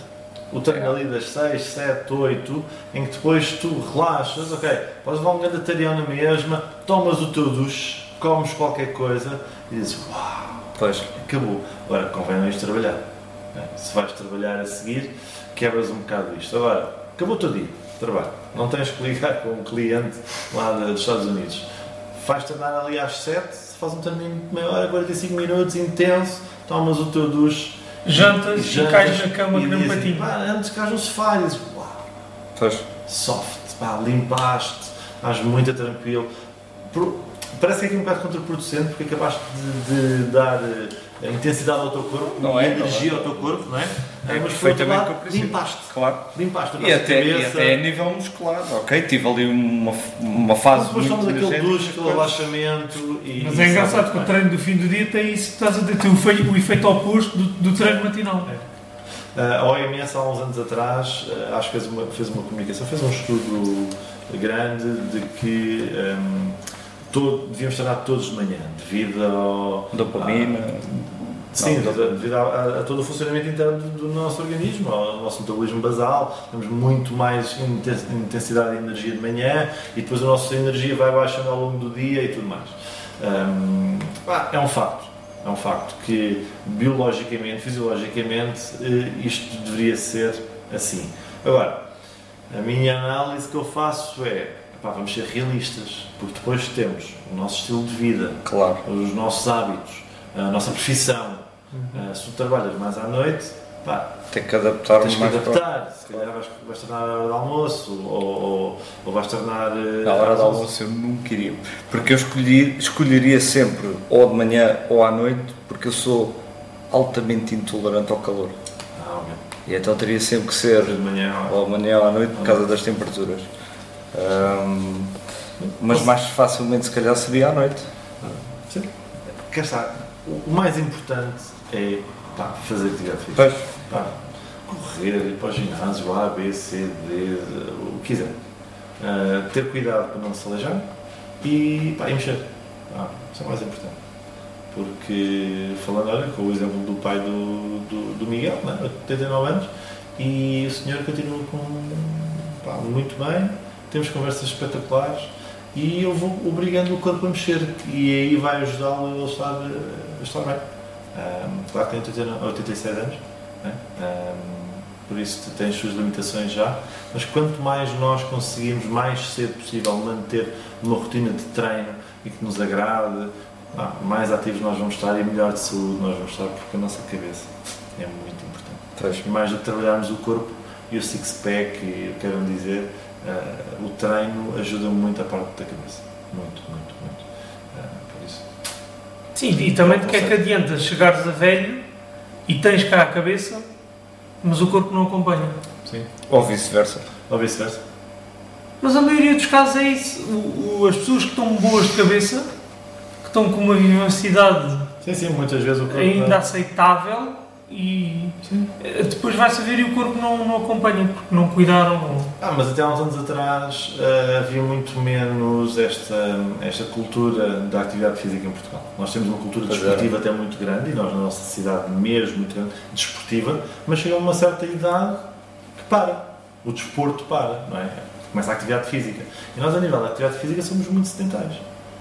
Agora apareceu um, está aí o, o paddle, não é? que é uma modalidade que acaba por, por ter uma vertente social muito grande, acaba por ser benéfica para a atividade física, é péssima porque as pessoas estão, não, não estão preparadas para jogar As aquilo. articulações. Eu estou cheio, cheio de trabalho na Marquesa para, para tratar ombros e antebraços É. e tudo mais, mas Isto não terá a ver, além da falta de preparação física, com um mau eh, Aquecimento. aquecimento? Não, o- não, não é aquecimento, a, a técnica. A, A técnica própria, o próprio, a própria atividade física é, é muito exigente para, o- para toda a gente fazer aquilo de uma maneira. Sim, mas a probabilidade de lesões reduz com Pulso. o aquecimento inicial, ou não?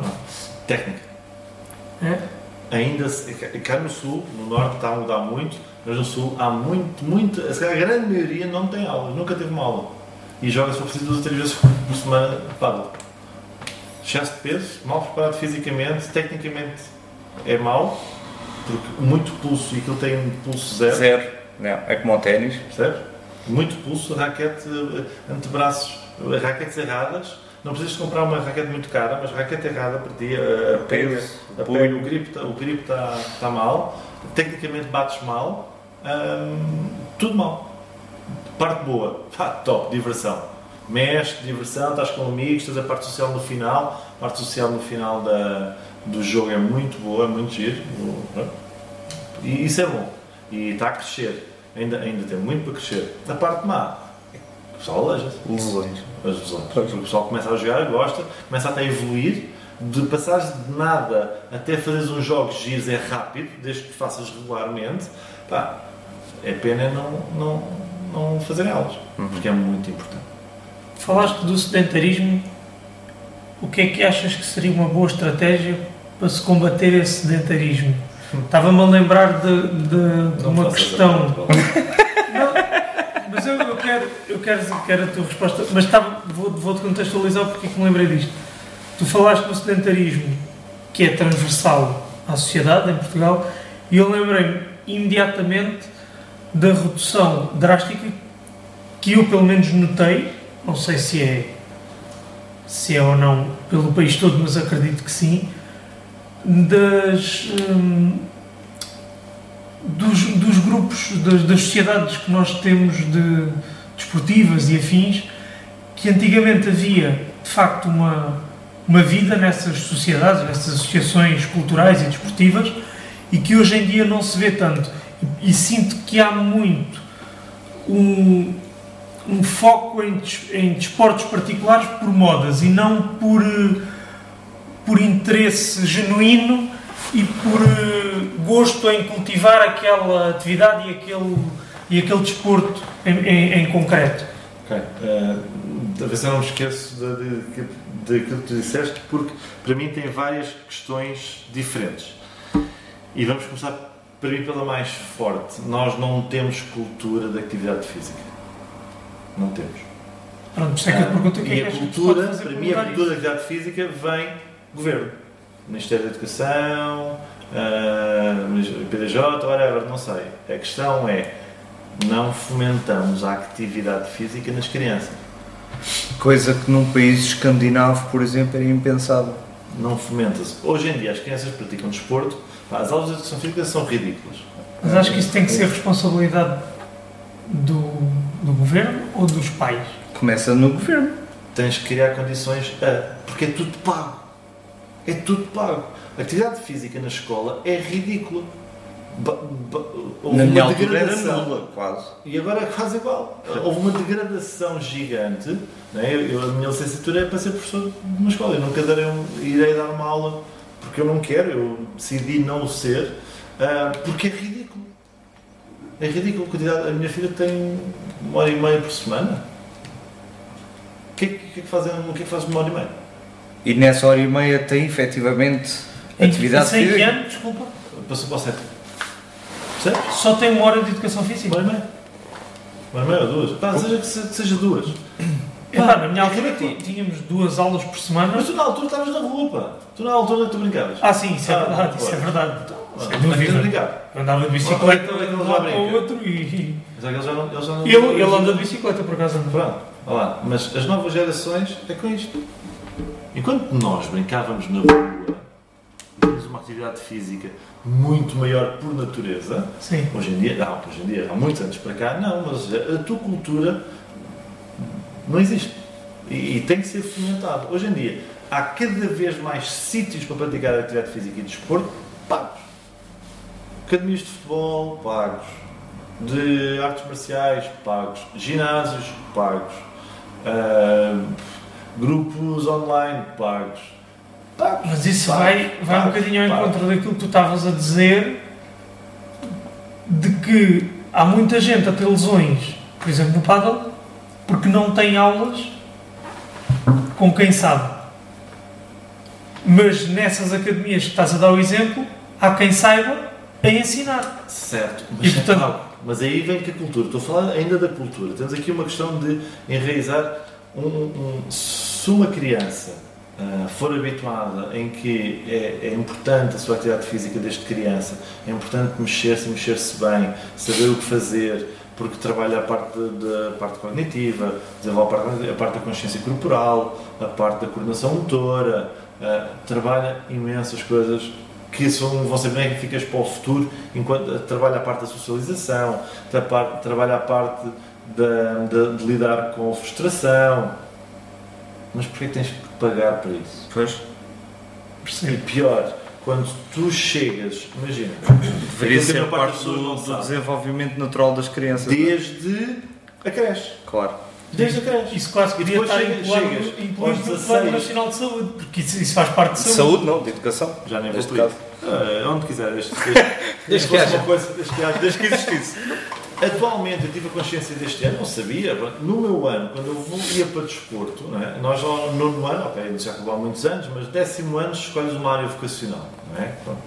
E nós escolhíamos no meu tempo de desporto. E foi assim ainda durante mais alguns anos a seguir a eu acabar ah, pronto, a minha vida escolar. Mas atualmente, e de há alguns anos para cá, quem quer ir para o desporto, ou seja, os futuros professores de educação física, vão, se tu Ciências. quiseres ter, não, se tu quiseres ter já alguma experiência a nível de secundário na parte de desporto, vão ser professores, vão lidar com o desporto dos vossos filhos, do, eh, das crianças e dos adultos, o teu início de educação numa vertente muito importante e muito ahm, com, com uma necessidade de conhecimento muito grande começa num curso técnico profissional. Não é que para mim seja pior, mas é o desvalorizar. Sai do ensino regular, do ensino nor- vá, digamos, normal, o- e vai para o curso técnico ou profissional. Exato, o Programa Nacional de Educação não tem nada de desporto, ou não? Então, mas agora acho, acho que não Há tem. muitos anos. Eu hoje tive dois, este ano tive dois estagiários do curso aqui do- da Escola Augusto de Cabrita, foram estagiar lá, lá para, o- para o meu estúdio. Eles vêm do curso técnico profissional. Pois. No meu tempo, chegavas, meu ainda era o nono, mas no décimo escolhias uma área. Quem ia para línguas, quem ia para economia, quem ia para Artes, artes, ciências, ciências e desporto. Porque nós tínhamos, eu tinha, se não me engano, 4 a 6 horas de desporto, para além das 2 e meia ou 3 de, de educação física. Uhum. Mas eu já tive história do desporto, já tive anatomia, passei por todas as modalidades desportivas e culturais. Ou seja, houve aqui, falámos em fisiologia, já coisas muito superficiais, porque estávamos no ensino secundário ainda, mas já comecei, quando eu cheguei à faculdade, já havia bases. Claro. Agora não, houve uma desvalorização. Pois, Agora, se calhar, por aí. a melhor opção será Começas por ires aí. por a via da ciência Não, é, tens que ir pela C, porque tens biologia e matemática que são específicas para entrar na e prova. depois é que vais para. Como eh, notas para entrar na, na faculdade. Pois. Por isso tens que ir pelas ciências. Mas no fundo a área. Mas perdes a prática. Mas perdeste toda, nós tínhamos. Tem, não, tens uma hora e meia por semana. Exato, que é, é- é suficiente. Ah, percebes? Ou seja, e depois queres chegar a, depois, depois vens pelas modas. As modas são importantes, porque as modas voltam, hum, começam, epá, pelo que vai o amigo, porque vai o outro, até agir, até a moda, acabas por aumentar a prática. Pessoas que não faziam nada vão passar a fazer, vão se lesionar. Depois é a nossa não cultura, que preferem ir jogar um paddle durante duas horas ou uma hora e meia com um grupo de amigos com mais 20 quilos no corpo do que deviam ter, uma barriga deste tamanho, eh, sem- sempre com capacidade física, e no final não bebem 3 ou 4 jolas, mas não pagam, não pagam duas, três aulas, quatro aulas para aprender os mínimos e saber como é que bates uma bola e sim, depois vais jogando e vais evoluindo.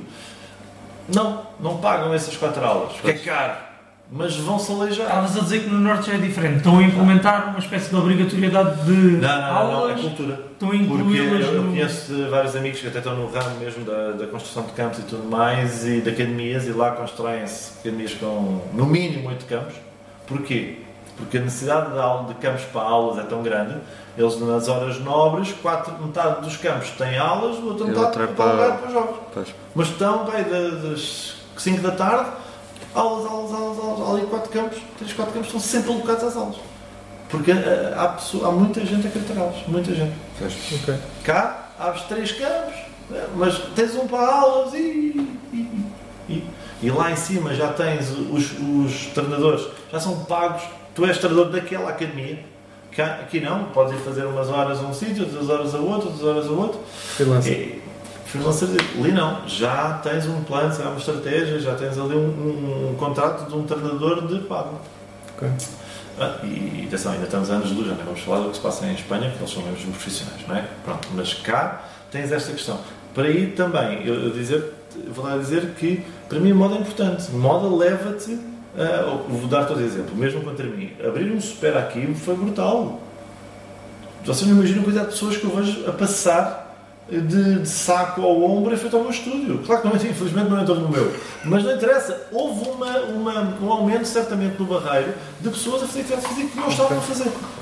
Certamente aquilo veio, veio estragar outros, outros concorrentes, claro que sim, mas faz parte, é, o, é, o, é a concorrência. Ahm, mas por outro lado, foi muito bom porque certamente a novidade, grande, piscina, um ginásio, pá, o melhor ginásio de sempre que teve alguma vez na, na nossa cidade. O Gold Gym e o Canguru sempre foram bons, mas pá, estamos a falar de um monstro gigante Sim, sim. muito, muito bom. Pronto, o apoio técnico é o que é, não vou pronunciar, Ah, mas a parte boa é que as pessoas estão a praticar desporto, mais, a atividade física. Se calhar daqui a um tempo dizem assim, ah, não é este, quero dar mais atenção. Então, depois trocam. Mas certamente, ou vão passar a correr na rua, ou vão começar a jogar paddle, ou fazer outra coisa qualquer. Se já começaram, dificilmente vão deixar. Exato. E se calhar eh, ao começarem vão chegar a um determinado ponto é que eles próprios vão pensar "Hum, preciso de mais qualquer coisa. Precisamos de alguma coisa. E Ou vão mudar para outra coisa, Sim. fazer outra coisa diferente. Vão Mas já começaram, já sentiram bem, já estão a fazer algo que é sempre melhor do que estar no sofá. Pois, claro. E Insistindo aqui na questão das coletividades, É, sentes que seria uma. Era mesmo isso que eu ia É, dizer. boa, Achas que eu estava a esquecer. boa- Vocês hoje têm uma visão errada. As coletividades estão a mexer muito. Nós pensamos que não, mas estão. Eu, há pouco tempo, a 29 de Abril, fiz em convite da, da Presidente da, da Ajuda de Freguesia, Barreiro Lavradio, fiz um workshop com 30 associações e coletividades. Foram, foram a Associação desde o Câncer da Mama, da- pronto. mas se- a, a- a ideia era potenciar aqui as sinergias e parcerias entre coletividades, associações e clubes, tudo o que fosse, para vocês terem noção, estão a falar de tudo, quase até da, da carta, mas há 90 associações e clubes e recreativos só na, na- no agrupamento de juntas de freguesia Barreiro Lavradio. Só ali há 90. Por isso, está a mexer. Não está assim tão parado quando se tem, eh, quando, quando pensamos. parece- Sim, mas a Ah, minha questão ah. é: há diversidade hum, na oferta desportiva que, esse, que essas associações têm? Fazem o possível por uma razão. Hum, Apoio Custos. zero. Apoio zero. Ah, pois Ou, é. Quando digo apoio zero, apoio muito reduzido. Sim, E às vezes apoio de pessoas, das coisas. E foi. foi, foi, então, mas foi as coletividades funcionam pelo associativo. claro que pelo dinheiro, associativo. mas às vezes não há pessoas para dar na direção. Muito por culpa do nosso estilo de vida atual também. Certo. E, Há de ser por várias razões, mas eh, Mas antigamente havia aquele espírito de dar o, Sim, o teu tempo para ali para a coletividade. dar o suor um de borla, digamos tinhas ali um assim. nichozinho cultural de onde tu vivias. Exato. E que hoje em dia isso não tens, mas, ah, mas, ou seja, mas elas existem, elas estão, estão cá, há muitas a fazer um trabalho muito giro. Ah, isto das sinergias das, das parcerias foi, foi muito interessante. Ahm, espero que haja mais, eu espero continuar a contribuir para que elas consigam ah, apoiar-se umas às outras, porque umas às outras, ah, e é um facto que nós fazemos pouco, porque eles têm um papel importante na sociedade mais do que nós, nós imaginamos. Tem um papel muito importante. No apoio, a pessoas carenciadas, a, mesmo a dinâmica. Se vocês forem Acabam por ser um bocado alguma rede de suporte para algumas forem- pessoas, não é? E não só, mesmo para crianças, se vocês forem à Cefal, pessoal, aqui ao lado. Sim, sim, sim. Agora estava a localizar. Espera aí, É, aqui ao lado. é mesmo ao lado. aqui ao lado. Ah, e vocês vejam o tipo de aulas que há. Tem danças, Karaté. tem karaté, tem, tem Ginástica. sete, oito atividades. Ginástica, E tem alunos, atenção. sim. Por isso, às vezes falta é pessoas, se mudar a direção, tem como é que a gente gera isto? Pois. E depois, para mim, a maior falha deles, e cá está, falta pessoas, falta ajuda. E às vezes não precisam. Claro que falta dinheiro, falta sempre dinheiro toda a gente, pelo amor de Deus. Mas nem vamos falar sobre isso. Ah, mas, pá, eles comunicam tão mal. A maior dificuldade de todas estas associações. Estava a pensar, Todas. estava a pensar É nisso, é que estás-me a dizer É que existe, mas Exato. eu não, não sei. Foi a minha primeira, das primeiras coisas que eu perguntei lá, é como é que comunica. Não Não comunicamos. Pronto, então uma das Ah, vamos lá na porta. Então, não da solução passa por aí, melhorar a depois- comunicação desse tipo de instituições. E agora, e agora faço a pergunta que eu fiz há, há um ano e tal atrás, na altura da- das nossas ele- eleições aqui, autárquicas, que é como é que vais comunicar? Primeira coisa que vos veio à cabeça, como eu, ah, redes sociais. né? top. Quando tens a população completamente envelhecida, Envelhecida, e principalmente claro. as pessoas que vão para esses locais são os mais idosos, que não têm telemóvel. Ou se têm, não ligam às redes sociais. Como é que. Que usar os meios tradicionais. E aí vem o custo. Vais fazer flyer, vais pagar uh, outdoor. vais- É, sai mais barato meter um post, Muito mais. não seja pago, Sim. um post, e aí qualquer um de nós até pode ajudar. Epá, eu vou entrar ali na, aqui na Cefal para ajudar-los a fazer as redes sociais. Espetacular. 80% se calhar, ou 70% das pessoas que eh, estão interagem com a Cefal têm mais de 70 anos, ou 60 anos. Sim. Quem é que tem redes sociais? Pá, 5%. Então, e os outros eh, 70% ou 65%? Como é que chega à informação? E o target, e o target também não é esse. Até pode ser, porque traz, traz mais jovens, traz mais dinamismo, traz mais. Certo, Mas como é mas que. traz de uma maneira indireta. Sim, não é? mas, claro, o target tem que ser ainda- mais os velhos, porque é os mais idosos, mas porque essa é a nossa população. Se a comunicação fosse ainda mais direta, se, primeiro se existisse e depois fosse mais direta. E se existir, como- eu acho como é que vou fazer. Depois, Tadã! Isso é a pergunta para Design. Tigim. Olha, pergunta para vocês a- fazerem estás a. cá. Estás a. Calma, calma. A última do futuro, calma. Onde achas que acrescentas mais valor e onde achas que podes vir a fazê-lo? Onde é que eu acho que acrescento mais valor? Qual é que achas que é a tua melhor valência naquilo que é o teu negócio e o que é que achas que tens que trabalhar para que possa vir Do a meu ser? negócio mesmo? Mas quer dizer, não tem obrigatoriamente ser no teu negócio, mas Onde é que eu acho que acrescento mais valor? Ah. Uma das coisas que eu não falei aqui, que- a minha empresa tem, que eu venho, e há pouco falei da Pilar, ou seja, eu mais ou menos falei aqui por alto, que foi a parte da formação. é? Eu desde 2009 estou ligado também à parte da formação na parte de na, em recursos humanos. Ahm, isso faz com que eu, daí ser coach desde 2011, ahm, e isso faz com que eu tenha aqui uma diversidade de know-how ah, grande, quer a parte física, não é? como, como, como melhorar as pessoas, na parte terapêutica, mas na parte também comportamental. Ahm, e se calhar onde eu realmente acho que, que acrescento mais valor é, é nesta junção disto, ou seja, eu consigo, ou pelo menos tento, ahm, ajudar todos nas mais variadas eh, situações, ou seja, eu posso estar a fazer uma ação de coaching informal, vezes estamos aqui a falar nós os quatro e, eu se calhar pôr-vos aqui a, uma ou duas perguntas estratégicas para vos pôr a pensar e desbloquear uma situação ahm, ou, ou tentar arranjar uma solução, depois pela experiência que eu já ganhei por trabalhar, trabalhei muito e ainda trabalho ah, com empresas multinacionais e acaba- acabamos por, por nós temos pequenos negócios, não é? Uh, vivo uma, uma experiência que, por, por um lado, não tem nada a ver, que é uma coisa multinacional, mas dá-nos uma visão e uma experiência diferente. Depois, quando chegamos à nossa realidade, poderá dar aqui uh, um, um toque diferente de, de valor acrescentado. Um, E eu acho que é um pouco por aqui onde é que eu acho mais valor, juntando a minha determinação e este know-how diferenciador que eu, que eu, que eu tenho, eu, eu quero acreditar que, que consigo ajudar os outros a, a serem melhores, ou, ou pelo menos a pensarem um pouco sobre as situações, ou, ou questionarem-se, que, que acho que é muito importante. Há bocado falar, falaste nisso que eu faço muito essa autoanálise, e é um facto. Eu estou constantemente a fazer uma autoanálise para perceber como é que eu posso fazer melhor. Mas antes de eu fazer a, a- a parte do como é que eu posso fazer melhor, eu faço uma coisa que é aquilo que para mim me traz um, um valor eh, muito grande, que é o que é que eu sou bom. E é aqui que vem a minha, a minha, a minha confiança. Eu sei o que é que eu faço bem. Posso ser melhor sempre. Mas há coisas que eu sei. Há coisas que eu faço bem. Eu já as fiz tantas vezes.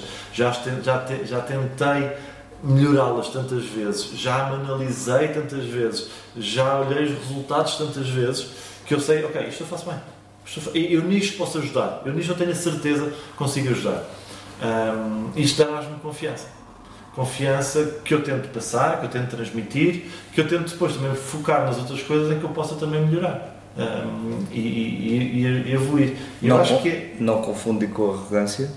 Falaste há, há pouco que às vezes achavas-te arrogante. E quem, quem te ouvir, se calhar, a dizer essa frase, pode achar que este é um momento da tua arrogância. Eu, eu pessoalmente não, não acho que seja. Porque tenho, eu, eu penso também dessa forma e tenho felizmente em casa uma mulher que também pensa dessa forma, que é quando nós temos consciência que somos bons no que fazemos, e sem qualquer arrogância, mas quando conseguimos olhar para aquilo que fazemos e reconhecer a qualidade do nosso trabalho, não estamos a ser uh, arrogantes, estamos a ser realistas. E estamos a saber que podemos ser uma mais-valia para qualquer cliente ou qualquer empresa que precise dos nossos serviços e que nós temos plena consciência e confiança no nosso trabalho em que nós somos uma pessoa indicada uh, para lhe prestar esse serviço. Portanto, não se trata de arrogância. Sim, e, e, e, concordo mil por cento contigo. Obrigado por, por este teu feedback, porque é mesmo isso. Dá-nos confiança. Sim. Mas, e dá-nos confiança para saber que há melhores que nós, para sabermos que podemos ainda melhorar. Claro. Que temos muito que melhorar. Isso uh, e continuamos a analisar para continuarmos a melhorar e tudo mais. Pá, mas também vou ser sincero, tens momentos que, sai-te um bocado um, um rasgo de arrogante. É pá, sim. Por sim. cansaço, pela situação, se calhar pela pessoa que está à nossa frente nos está a chatear, porque tivemos uma situação há pouco. Pá, sim. Não, não somos perfeitos, não, eu não sou perfeito e, e sei, sei certamente já tive momentos de, que fui um pouco arrogante. Sempre tenho consciência deles, recrimino, recrimino, uh, não gosto de o ser, mas sim, confiante, sim. Porque é esta confiança que me faz querer saber mais, que me faz procurar ser ainda melhor. Um, pá, mas nós, se nós somos profissionais da área que somos, e eu nesta área do treino, ou do coaching, ou da, da parte clínica, um, é importante que eu tenha confiança naquilo que eu estou a fazer, senão eu não posso atender um cliente. Claro. Se eu não posso, eu não consigo há uma coisa que eu, não, que eu nunca disse e nunca irei dizer: Ah, você vai treinar comigo e eu certamente vou-lhe tirar aí 30 kg do corpo. Não, mentira. Porque o, o, peso tem muito a ver com aquilo que a, pessoa come. Eu não estou 24 horas ao lado daquela pessoa a enfardar a comida claro. ou, ou impedir que ela, que, ela, que ela coma. Essa parte não. Se me disseres assim, que eu estou confiante que vou tonificar uma parte específica do corpo, estou por o corpo mais potente, mais forte, que aí já tem uma implicação do meu trabalho, Sim, não é 100% não, porque não sou eu que salto 50 vezes ou que salto para a caixa, é a própria pessoa. Mas a minha presença, a minha, uh, o meu apoio, a minha a motivação que se calhar vou conseguir chegar à pessoa uh, e dar à pessoa uh, vai fazer com que haja resultados, aí tenho confiança. Naquilo que depende de mim, eu tenho confiança. Naquilo que não depende de mim, não, não, não posso. É, não, não posso também não isso. controlas, não é? Não controlo, não depende claro. de mim. Não, e eu, eu acho que aí seria arrogante a dizer: não, chupa lá, você vai treinar comigo, vai largar aqui 400 euros por mês. Atenção, eu não cobro isto, é um exemplo. Uh, mas alargar aqui X logo à cabeça, você tem resultados garantidos. E você, não, claro que não. Claro.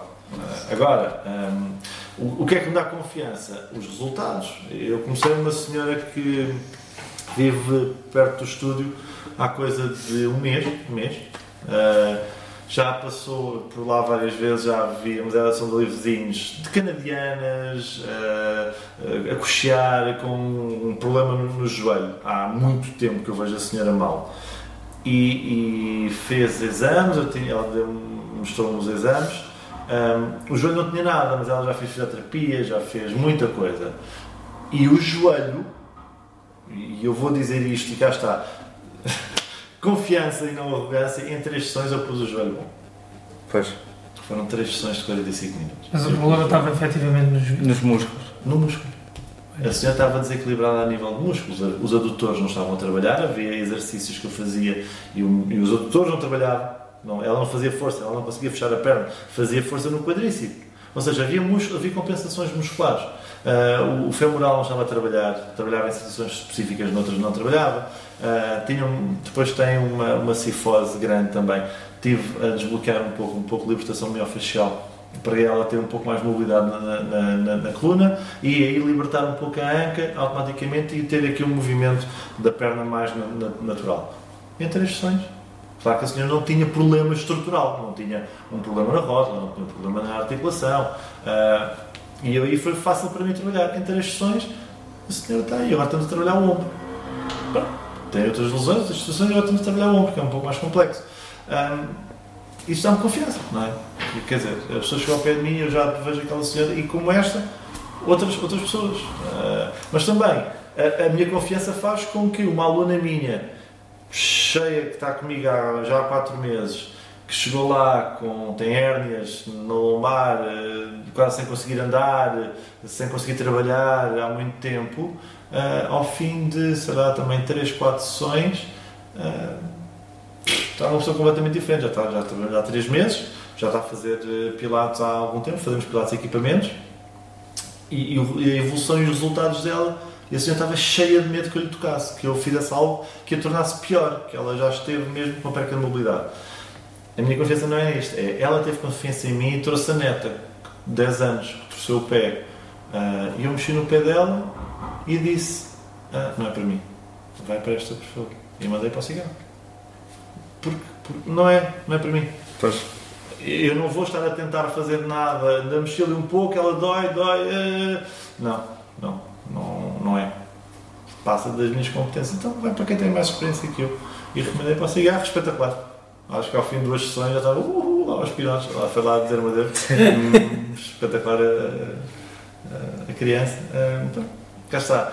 Eu sei até onde é que eu posso ir eh, e até aí vou. E tenho confiança naquilo que eu faço.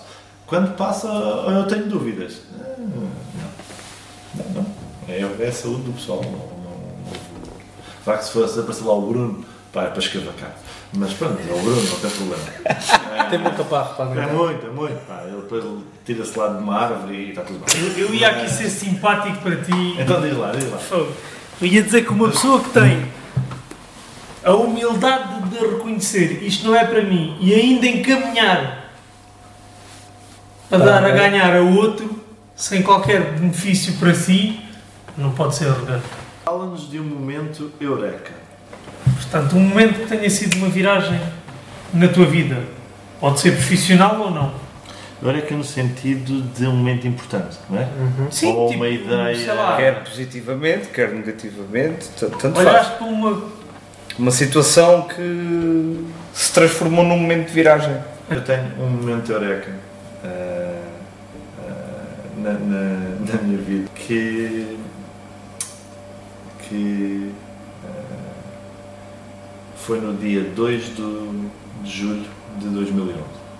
2011. 11, 2011. 2011, sim. Nasceu a minha filha. Tudo mudou. A responsabilidade, ah, o amor, ah, o foco, ah, a visão de futuro, a visão de segurança, a visão de insegurança. Pá, é surreal. Surreal. É, pá, foi, principalmente o primeiro ano foi aqui um ano, não foi um ano complexo,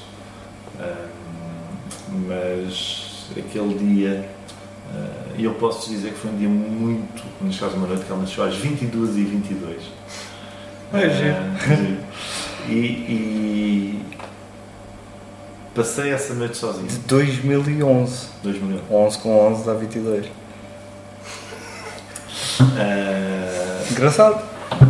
e, e estava com um grupo de amigos, não é? Eh, e depois, ok, a miúda nasceu, espetacular, vimos a miúda, toda a gente foi embora. E eu passei a noite sozinho. E foi muito estranho. Porque aquilo foi, uma dormência. A minha cabeça estava a mil. Foi uma dormência. Os dias a seguir não foi um bocado uma dormência. Que é. Uh, pá, veio ser que agora é a minha responsabilidade para sempre. Quer a gente quer, quer não Pois. enquanto cá andarmos, vai ser a nossa responsabilidade, mesmo que sejam adultos e velhos. Eu, por um lado, percebemos agora os nossos pais. Quando a gente diz, chatos, não. Olha, eu sou adulto, não, esquece. Para o resto da vida vai ser a tua preocupação. E isto foi o meu momento eureka, que foi.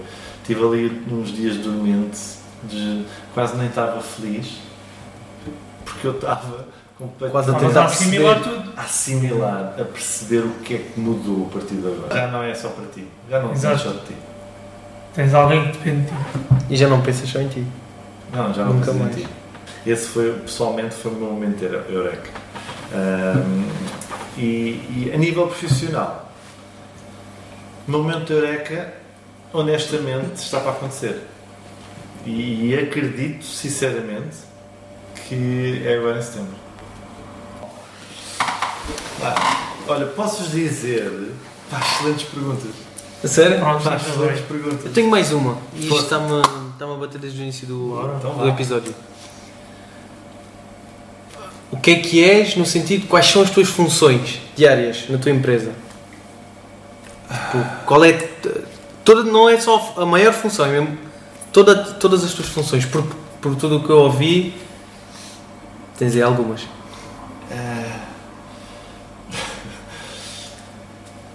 Pá, tudo. Complementa, complementa a questão com sentes que delegas pouco. Ui. Deixa-me responder à não. Eu nem queria ir tanto para este lado. Eu queria ir mais para quem está a começar ou para quem está no grind perceber Sim. eh, o quão importante é termos que dar para muito lado para as coisas darem certo. Exato. Então, bora lá. Primeira coisa que és, porque tenho que ser porque aquilo é meu e aquilo é a minha cara e por muito que eu não queira, é. E se calhar é um erro, foi um erro meu, mas acho que não. De, de outros negócios que eu já, já, já conversei, quando tu, abres, quando tu sozinho abres uma coisa, é um espaço e, e marcas e tens sucesso, pronto, aquilo não significa que não fechou ao final de uns meses, aquilo continua aberto, eh, tens algum sucesso e, e és tua cara e a tua forma de agir. Mesmo tenhas outros colegas bons a trabalhar contigo e que também marquem, mas tu és a cara Uhum. nem que seja por seres o dono. Por isso, uma das e a principal função é eu sou um- ainda um operacional, ainda sou um terapeuta, sou um personal trainer, ah, sou o instrutor da- das aulas, ainda tenho que dar as aulas de, de grupo, ainda dou, gosto muito, gosto de ter a aula cheia com 10 atletas e eles terem um grande treino e sentirem-se apoiados e tudo mais.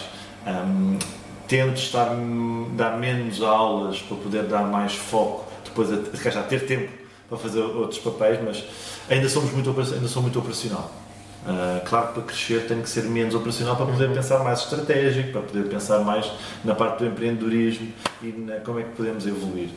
Mas eu acho que é o, o senão destes negócios mais pequenos. És a cara da coisa. E, e, e continuo a ter muito know-how e a querer cada vez mais, por isso sou eu que invisto enquanto operacional, enquanto terapeuta, enquanto técnico, sou eu que, que, que penso na metodologia. Fazemos um brainstorming, amanhã vamos ter uma reunião para preparar o próximo ano, ah, mas cá está, já pensei no que é que gostaria de mudar na metodologia para o, para o ano. Por isso, Quantas pessoas tens a trabalhar contigo? neste momento, somos três. Com a Lana, agora quatro. Três contando contigo? Sim, três comigo. E Quatro. agora com a Lana, quatro. Ah, e, ah, para além do Júlio, do nutricionista. Sim, mas vá. Eh, de, por isso temos essa parte operacional. Depois tens a parte da, da gestão, em que fazes tudo. Não é? Tens a parte de- da parte da contabilidade, mas as faturas fazes tu, as contagens fazes tu, os custos, a gestão. Pronto, ou seja, tenho, que é normalmente a parte que é das 10 da noite, depois eh, do pessoal ir dormir. O pós-laboral. Até, até o pós-laboral. o teu outro trabalho. Yeah. part-time que tu tens ali. eh, after hours. Há o part-time que tu tens after hours. Pronto, tens essa, essa parte. Tens. eh, sou o gajo da manutenção também. Eh, Eu nunca tinha pensado nisso. Não, mas é, é real. É tens real. uma ajuda. dos equipamentos. Hã? Dos equipamentos. Sim. E, e, e dos equipamentos elétricos, tudo, Pois. faço tudo. Uh, felizmente tenho uma- um apoio brutalíssimo do meu pai e do meu tio, que Ok. eles vão lá treinar todos os dias e, e então uh, vêm que às vezes estou enfiado no gabinete uh, a fazer a qualquer coisa e eles veem qualquer coisa mal, arranjam, mudam, fazem. né? Por isso, eh, é uma ajuda, uma ajuda preciosa. Às vezes eu me chatear muito com eles, mas tem que ser, faz parte. Afinal tens três técnicos de manutenção. Afinal a equipa é de 8 pessoas. Uh, tenho uma equipa de limpeza, mas mesmo assim vão duas vezes por semana, faz com que nos outros dias limpo eu. Uh, por isso também sou. Um, mais, o que é que eu sou? Tenho a parte da formação também, uh, que dou formação uh, em parceria com, com, com outras pessoas. Por isso, nessas alturas, nesse estou fora a dar formação, ou um deles me dá, faz as minhas aulas, né, os meus treinos, os meus treinos de PT e, e as aulas de grupo. Um, mais o que é que eu faço? Mais sessões de coaching, uh, tiro formações também. uh, tenho que ter tempo para mim, está curto, mas tenho que ter.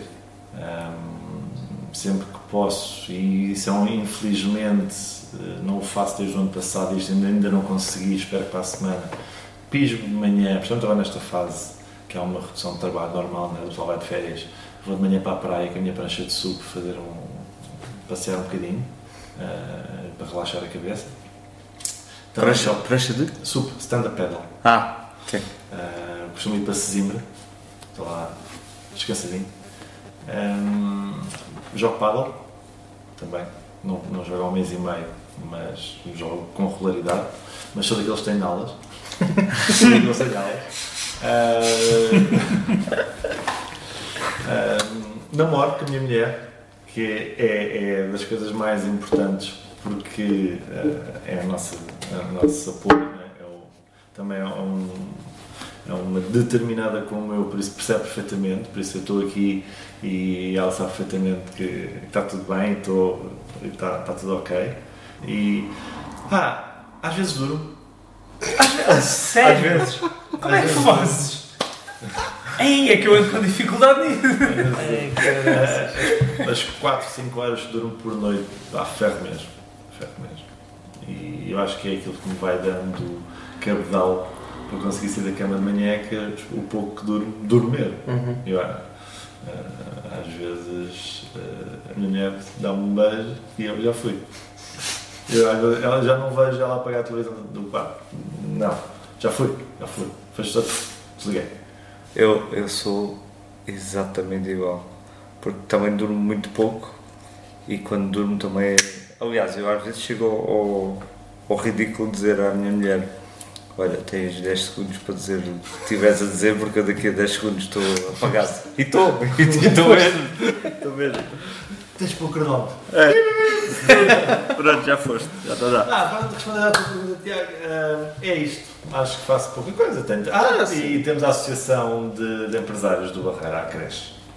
Que, pronto, naquele tempo que Tinhas poucas coisas para tinha fazer. pouca coisa para fazer. Sim. Mas ainda há espaço para mais qualquer coisa. Ah, ah, ah, ainda arranjarem mais qualquer É, eu coisa. tinha o almoço de sexta ali muito desocupado. Um almoço Então de penso, olha, mais uma. E então, cá está, é assim, faz todo o sentido daquilo que nós falámos, Uhum. uh, fazer parte de uma, uma associação para ajudar outros empresários. Sim.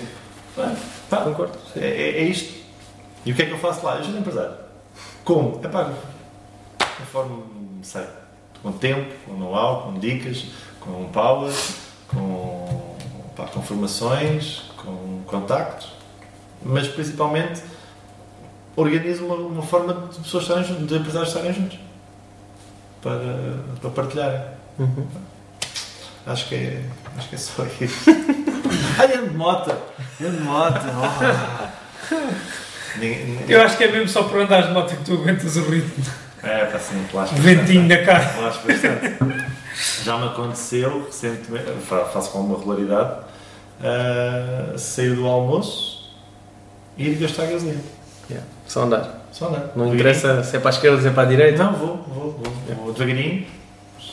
Foi, vai demorar ali 45 minutos. Vou. Ao, há de chegar uma altura, apetece-me vir a mar, dou a volta e venho para trás. Pronto, ele consegue ir devagarinho. É incrível. Eu não preciso mesmo sentir o vento. Eu, quando pego na moto para ir andar, é para andar. Tens Ok. algum pedido? É Tens algum pedido que queiras tens fazer? Tenho. Pá, continuem. Excelente ideia. Muitos parabéns.